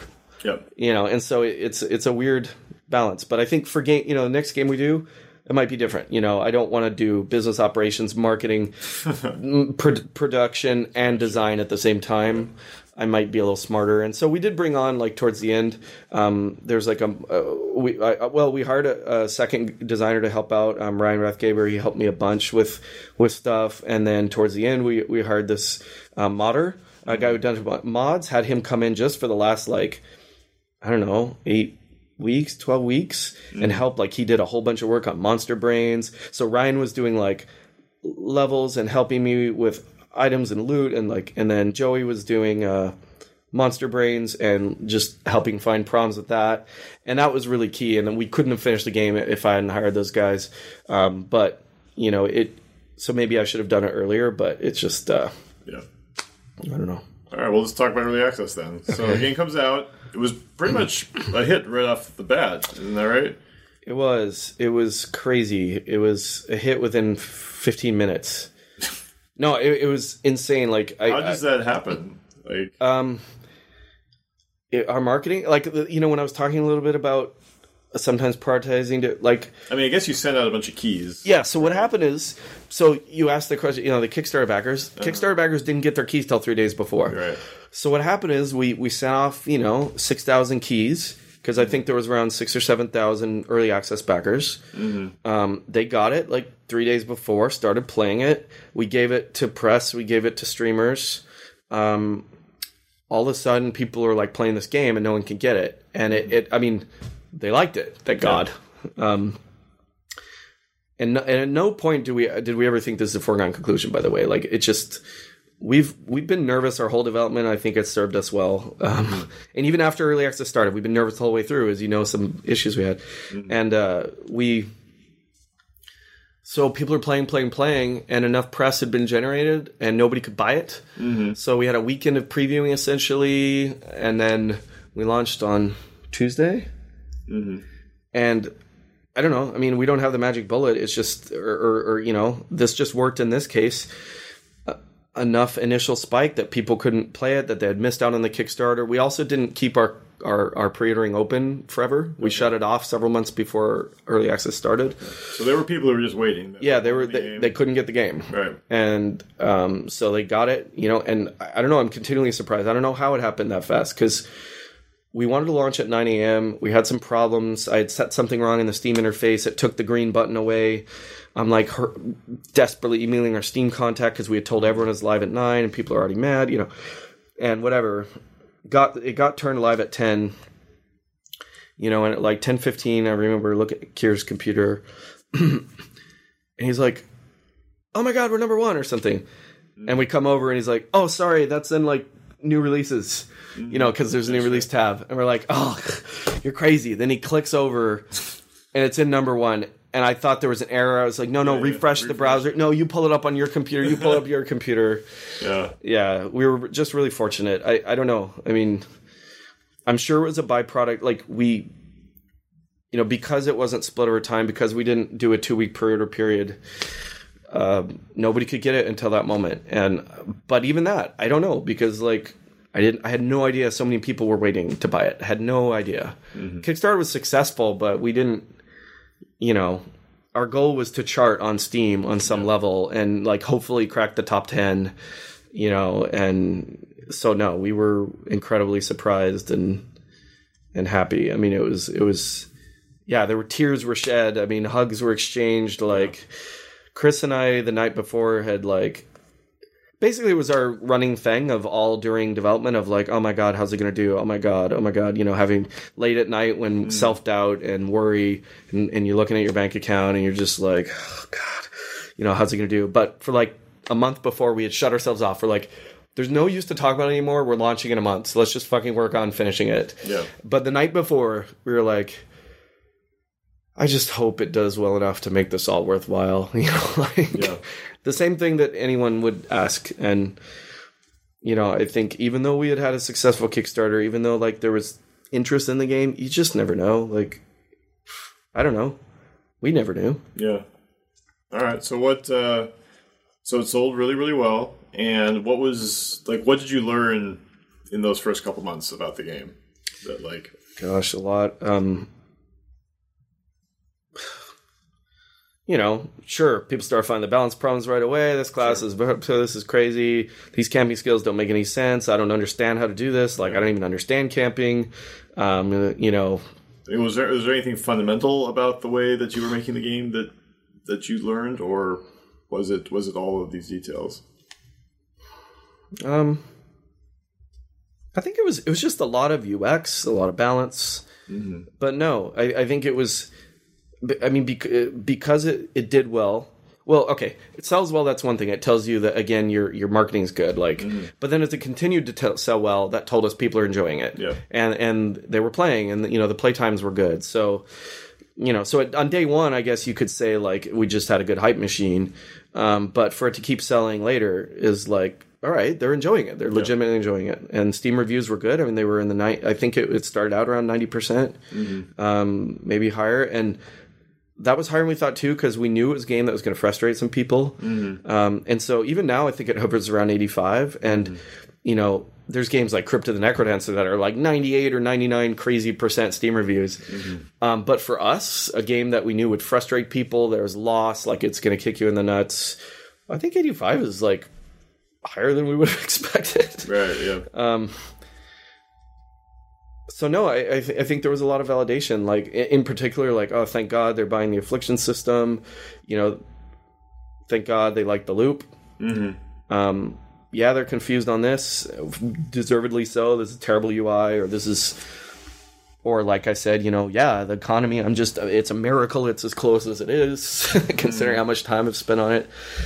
Um, so I think there was a lot of validation and just um, a lot of st- and endless stuff to sort out and tech support and you know lots of feedback but that oh, that first couple months um, was also characterized by just a lot of tolerance by the community which was awesome they were like they're like we know you're going to get to the class bounce we know you're going to get to this and so a lot of people were just exposing the things but not angry about it you know Right. they're having fun Yeah.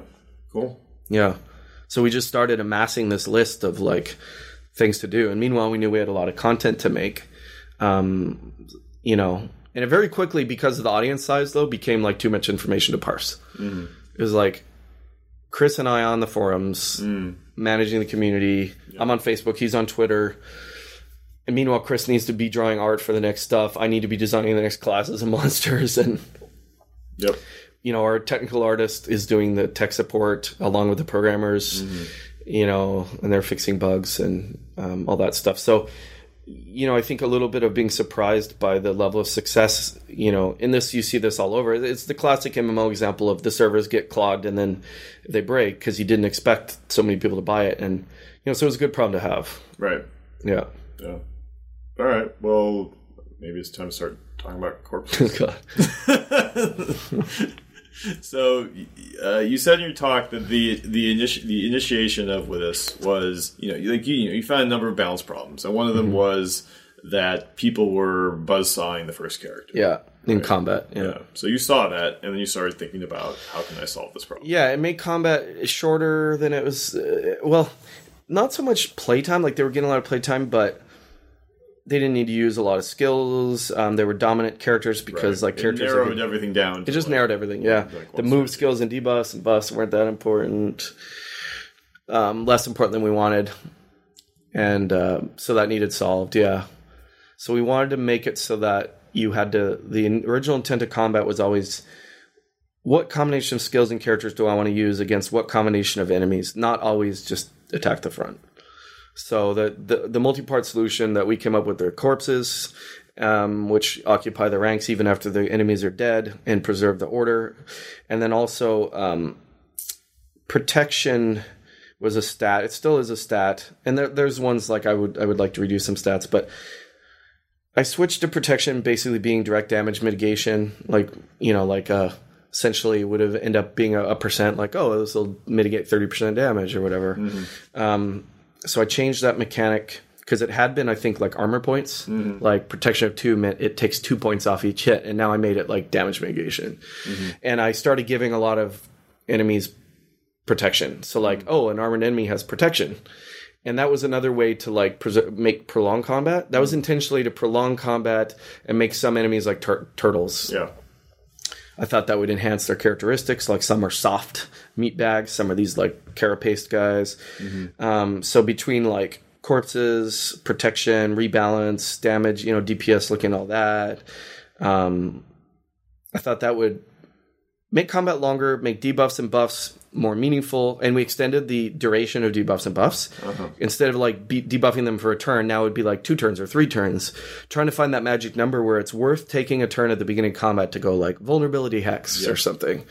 Um, and then corpses. So all those together were meant to work in this s- blend of making combat closer to what we wanted it to be.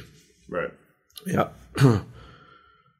and uh, it was met with a lot of resistance, I guess is the best All way. of those things together, like You know- normally what I just I just heard corpses. Yeah, yes, and also we did heart attacks a few Right. weeks before, mm-hmm. which so we Chris and I have talked about this ad nauseum, but what we think it was is a total load thing. To be honest, I mean, yes, So cor- much so much changed. not just changed, but it made things harder than it was. More, you know, more difficult than it was. Uh, more unforgiving. Like heart attacks. Now characters could just die instantly. Um, protection. Now you're hitting hero. You're hitting enemies and not doing those. You know, you used to do eight damage on a hit to an armored skeleton. Now you're doing four Yeah. that feels less fun. Like um, combats take a bit longer, which was intentional. But I'm just saying all those things, and then corpses, which meant like you can't just buzzsaw. So I think a lot of people were just like, all of a sudden my strategies aren't working, my characters are dying, the game is harder, and I did rebalance because honestly, like. we were watching streams, and you know this is like a danger. Uh, you know, every designer faces is you watch people who are good at the game. Yeah, sure. So we're watching people that are good at, about the game doing dark runs where no one dies, no one gets afflicted. Right, right. You're like, oh, this is uh, Yeah, and, like, is you not know- the game I made. people are panicking and tell me like the stream i just watched him go through this level and nobody Yep. died and so overall we felt like it was too easy so i also jacked up like enemy damage and like and you the know stuff started multiplying with each other. yeah and it's worth it's worth reading you can go out there and read my patch notes for the corpse and hound it's the first time i wrote instead of bullet points of just what changed mm-hmm. i added because i knew there was a lot of changes so i tried to add a lot of color to it Yeah. and it's kind of jocular i'm like i'm like the game's not hard enough. We want to kill more of your characters. Here's heart attacks. Because we had gotten a lot of marketing out of how hard it was too. You know, like people come in, they get killed, they talk about it, they tweet about it. And so we were really embracing that, you know, because it had done well for us. And so I'm writing these patch notes. You can tell my mindset. I'm happy about it. I'm like excited about the changes too. I really felt like we were enhancing the game and, you know, just wrote about, you know, and so um, but it was a total load thing. I think it was just like we're moving your cheese, we're making it harder, we're kicking you in the nuts, we're changing your strategies, and some people thought it was awesome, and some people thought we ruined the game outright. And you know, so I don't want to mischaracterize like the whole community rebelled. It wasn't it. It was some people rebelled, and the first thing that was hard is like. How big, you know, how how vocal is this? Sure, it's hard to tell. you know, like when you have a Kickstarter and then you get an angry backer in there, um, they're posting ten messages. It's hard to tell. Like, is this is the whole community rebelling or just you know a subset? And that's really tough to tell. Mm-hmm. And it became very clear that some people were really happy, some people were really angry. You know, they're like, I was having fun yesterday about this game. Now I'm not having fun. Mm-hmm. It was tough. Did the did the corp system change over time? Like, it- did you- like, could you adapt to this? Like, or Yeah, or was it just eventually players like the game settled Um, into a new state? subtle changes. So you know that's the crazy thing is no, I mean we we kept the corpses. You know, long story short, we kept corpses, but there's a couple key things we did that I think made them more palatable. Um, you know, aside from just people getting used to it. And of course, we added the toggle option where people can turn them off, and that remains in the game today. Um, Chris arted up. Uh, he made custom corpses for every monster, mm. um, so that's more exciting, you know. And that when a pig beast man dies, you see a pig beast man like corpse. Mm. That keeps it in keeping with the presentation quality of the rest of the game. Um, we we tidied up a lot of mechanics where um, you know we tuned how many hit points they have. We tuned how long they last. Mm-hmm. we we made it. Another thing that was related to the whole length of combat were dots, poisons, uh, blights, and bleeds. Mm-hmm. And we rewarded you where, like, if you, uh, gosh, I think if you kill a monster with a dot, it leaves no corpse. And then um, if you if a monster has a dot and you kill it with a normal blow, the the dots transfer to the corpse because mm-hmm. we were trying to strengthen dots. You know, we, we wanted to strengthen damage over time and you right. know tuning there. So, so no, we kill two birds with one stone. Definitely, like it was supposed to be a like an overall set of things that would solve this problem, not just like yeah. You know, I mean, from from my impressions, I kind of wondered if you could just had been from the very beginning had the corpses just last shorter time. Mm-hmm. You know, and like um, in terms of you know see how this changes, see how this changes this balance, I can mm-hmm. always turn it up more, mm-hmm. right, later. I think we started with three rounds, or maybe, I think three, and then I think they're at two now. Mm-hmm. One one was too short. I did try, but it was just like you just ignore the corpse, they collapse, and onward with the. But it was definitely a total thing. Protection. Um, the other thing, like I messed up, is just like I scaled the protection too high. So by the time you got to level five, like some of them were so high that like people are just getting massacred. Mm. So so another thing that helped, you know, eventually is just like, well, you know, I rebalanced. I like brought protection back down. Realized that protection is not a fun mechanic. It just didn't feel good for people, so I, I, I reduced its importance. But I would increase like dot damage, and mm. you know, so uh, this is the beauty. You know, over time, I'd like to think we dialed in the systems a lot better. Um, and so it's just kind of was at that moment was too much at the same time. Yeah. So here's the hard part: like what's going what what's going on beyond. If you take away the vitriol, yeah, like what's going on is what early access is exactly for. Totally, totally. I mean, I'm I am happy to out myself on the record of like, and you you can just see it in the way I wrote those patch notes. I I remember telling people on the team like, if we can't experiment with game mechanics during early access, then what's the point? Right. Um, and it's like you know, now that I went white as a ghost and lived through that experience, it's like it might be a good theory, but you know, it, it's yeah. it's really tough. I mean, what um, would you do now if you're in the same situation? So if we did early access again, um, a, a couple things. I think I think general advice on early access is actually wait as long as possible to launch into early access until you really feel like your core loop is solid. We did okay. pretty good there. But you know, we didn't realize the combat problem to the full extent, and yeah, I don't you know that have had to have faced that at some point. Yeah, and I don't know that we would have foresaw it. So, so I can't really say and go back and say we would have added corpses then because we didn't know we needed. Yeah, them. you probably would have been in a worse situation if you launched later because yeah. then like you might have been in the middle of the corpse issue like two months from launch instead of you know eight months from launch or whatever it was. I think though expecting the magnitude of the change gives you more ability to deal with it. Uh, so a couple things we didn't have a full time community manager. Uh-huh. We had Chris and I plus volunteers. Yeah. Um, we didn't warn people this was coming. Yeah. Um, we called it the Corpse and Hound, but we were secretive. Yeah. Um, oh no, sorry, we put bullet points, but I mean that I don't know what it means. Yeah. Um, we didn't deploy it into like a a, a, a test branch. Yeah. Um, so like our latest update, we deployed into a test branch for a few days and let and told people about it, so go play it. Um, so I think change management we could have warned people, talked to them, had community management in place, and been better able to negotiate their their disfavor with it. Um, you know, I think like thinking about like toggle options, we could have launched with a toggle option. Yeah. And immediately the because the interesting thing, you know, another learning from it is when we did put the toggle option in. So if you take the subset of people who are extremely unhappy with the feature, mm-hmm. you further break that into subsets you have a subset of people that have no agenda that are like, I was having fun yesterday. I'm not having fun today. I don't like corpses. Yeah. Take corpses out. I'm having fun again. Thank you guys. I love your game. Right. That's a significant part of that subset. And then there's or that corpse hating right. public. Yeah. And then there's a few people that are just will never forgive you for just, you know, being an idiot or whatever it is. Um, and they they have an agenda. They mm-hmm. they're angry that, you know, that you did it in the first place, and it's tough to even regain their trust. That you know, and then some of them you can regain the trust, and then some people are are literally just they're angry with corpses, they're angry with something else you did. They've decided you don't know what they're doing, what you're doing, and they, you you can never earn them back. Um, and, but I think the point is that that's small, and you know you keep fragmenting more and more, and so the toggle option is great because like we could have launched with toggle options, seen how it went, measured how many, told people about them, told, seen how many people turned them off, and then made a decision. Be like, oh, we made a mistake, or this is fixable. Like people don't like it, but I think we can fix it. Um, you know, Chris w- would say, and he's not wrong, that uh, because we had had such a high standard presentation, that experimenting was fine, but we should have experimented with a full polish version, um, which of course has its own problems because that means you have to take every feature to its conclusion before testing it.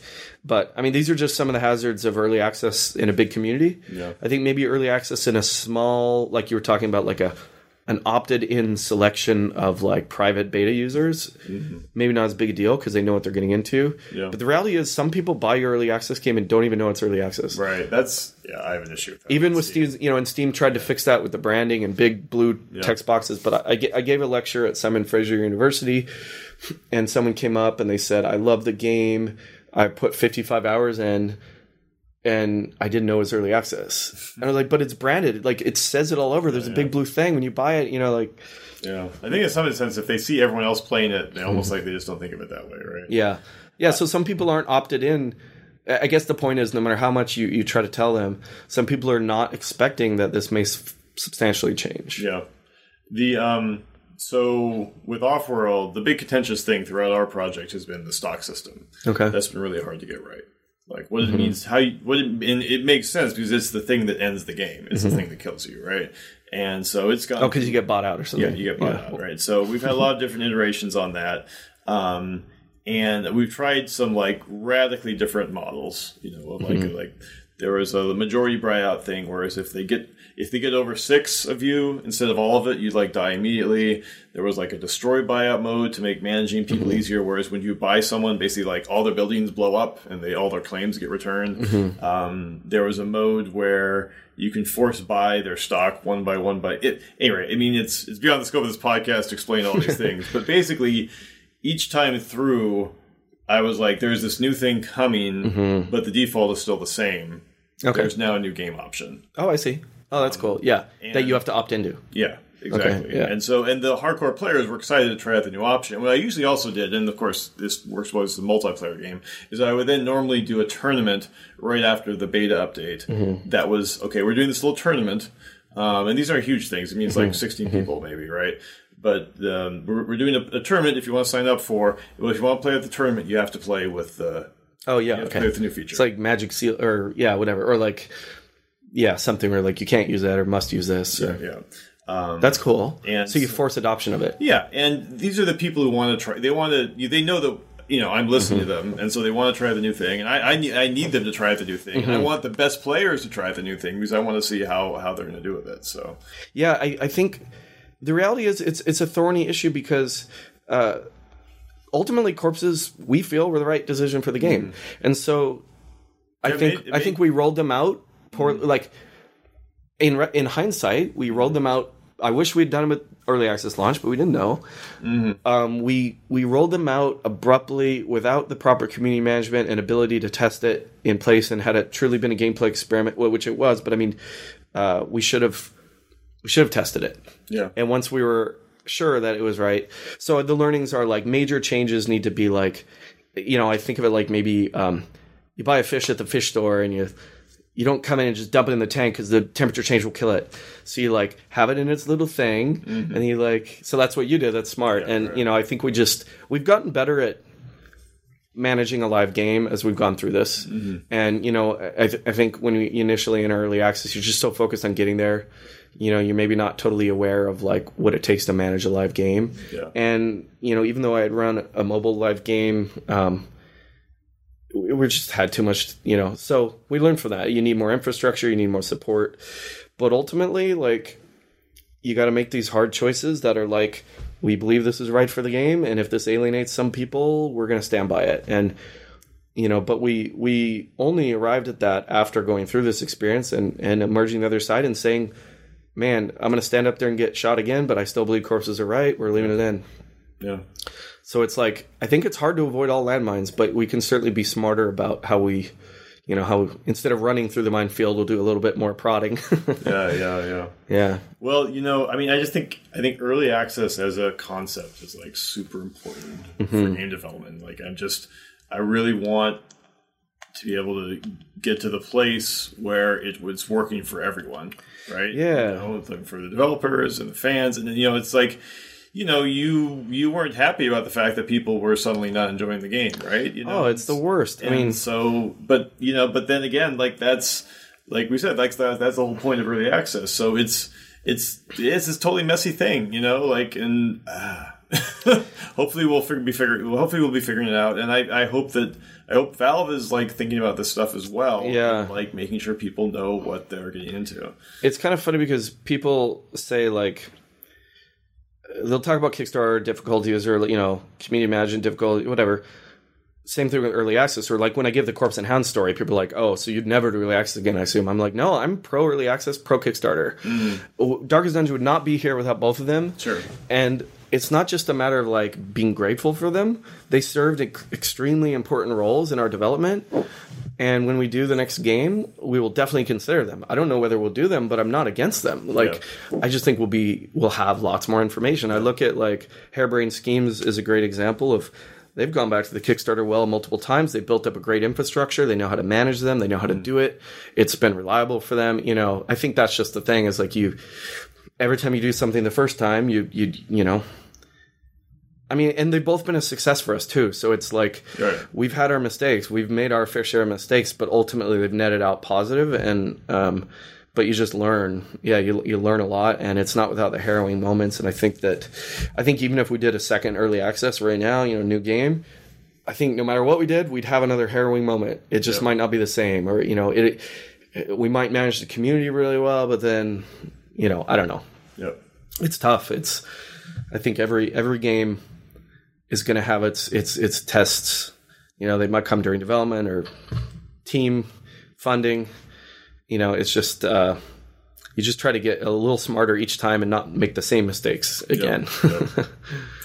so yeah, Cool. Do you want? Should we talk about the launch then? yeah, sure. Yeah, like how did you guys put any thought into like how to make sure the launch? I mean, I'm sure you put some thought into it, but like talk about making sure that the launch was a big deal, right? Like, Yeah, um, we did, and you know, we kind of followed the same playbook from early access because early access, we we, in fact, we we basically followed the exact same playbook. We tried to get some streamers set up that would like stream it immediately. Um, we did a small amount of ad buys. We uh, tried to come up with a reason for them to play um, which in the case of early access was you can't play the game until now. um, in the case of full release, that that was why we really um, it was really important to us not to release the Darkest Dungeon beforehand. Yeah. we wanted a reason for people to go back, and the risk was it, we didn't get a lot of playtesting on it. Um, but we felt we could fix it within a couple days. You know, of like if if it was. We got enough to know it would work. It's completable. If it was too easy or too hard a little bit, then you was know that only tested internally? Uh, no, we we actually got smarter. We um, when we brought on a community manager, uh, we we signed up a, a group of about twenty or thirty you, fans. you did have a test. we, yeah, we had a private, um, yeah. and that that was really really good. I mean, that that was amazing. I mean, Yeah. so helpful. Like we had one guy in particular that was just, uh, or a couple. There was two or three that were just. I can't believe, yeah, the time they spent, the detailed notes they wrote up. It's and, the, the other end of the bell curve. Yeah. In terms of like you know people who are like committing to help helping your project versus the you know the bad end, but like the the, the other end of the bell curve is amazing. Oh, like the, the it- type of people who are out there who are you know, want to help you. And, Yeah. You know, like are fully involved in the project and learn everything about it. It's it's always it's it's incredible. Yeah, so I mean, we learned. You know, I, I like to think we, you know, we learned during early access. We we continuously put in better processes, and you know, I think we still there was things that we could have done better. But it's it's by the end, you know, by the finally by now, it's like we you know we know how to handle the community, we know how to roll things out to preview, you know, um, and and yeah, in this case, we we used them on the December patch, which was the God, all of a sudden I can't remember is the uh, uh, the transforming guy, the um, abomination. Domination, right? Gosh, um, So we we used them on the Abomination branch, or, or te- and that was so that was our test run to prepare to use them for Darkest Dungeon, Yeah. and that was a huge saving. Or yeah, got way better position before we launched, mm-hmm. and then we used them yeah for the Darkest Dungeon, and Yeah. Everything came together there. We got the right staffing in place, we got the right community management in place, the right testers, um, you know, so it, that helped a lot. And then marketing wise, you know, we did comics. We, uh, you know, it, it was hard to know everything that wor- worked, but I think you know the main thing was just like, hey, now you can complete the game. That's a pretty big deal. Steam achievements we added, so. Um, Yep. the th- the thing that we didn't do as well as we would have liked is um, we originally wanted to get press builds out to people at least one week advance, more like two, because you know it's a long game, and Yep, sure. um, and we got them out like Friday afternoon, and we were launching Tuesday or Monday. Right. Yeah. So what that meant is, you know, we didn't have all the reviews waiting for when the game came out. Um, so we didn't get as big of a sp- spike, and also people could buy it; they could still be buying it. So, um, so launch was successful, but like nowhere near early access successful. And uh, and then reviews trickled in over the course of the first, you know, week or two weeks, and then eventually, like a few reviews, like Polygon came like a month later.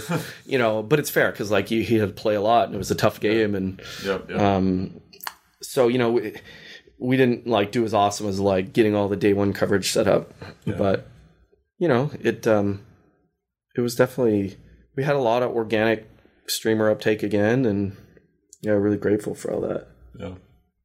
Cool. yeah All right. Well, that. and then and then now yeah i mean i don't know when people will hear this but now we because we had marketed towards that january 19th release date and it became clear that we weren't going to get all the features done that we wanted um, and so we had to take a couple of this kickstarter stretch goals and, and say we're going to do these post launch um, so we've already gotten a bunch of those done we got this merchant class the antiquarian out um, last week well of course by now it'll be weeks you know when they hear it but um, and then we're going to finish up town events which is a stretch goal um, and that'll be a free update. And so we're still actually developing the game because we're and then we're you know tuning and we're doing some anti we did some anti grind stuff. Uh, so it's we've kind of continued on. I don't want to say like early access, but we we feel like there's more we need to do before we can just actually say it's done done. Step away from the game. Yeah, and I think that's You're not. You're not ready for your next racing game yet. no God, oh no, oh no, it's time, isn't it? It's time. Oh man, oh, I'm gonna have to do it just to keep tradition alive. Maybe I can do a, a 48 hour game jam Right. of a racing there. game and just yeah. I got you, gods of, of, of chance. You didn't say how long I had to spend on this game. anyway, yeah, Cool. Well, um, so we've probably covered covered I think. yeah. I don't well. think there's anything else in my life that So the one question that I usually like to ask at the very end, though, Okay. is looking back at all the stuff you've done. You know why? not just Darkest Dungeon. yeah, everything. Okay. All the racing games. Oh man, why have you dedicated your career to making games? why have I what? Sorry. Why have you dedicated your career to making games?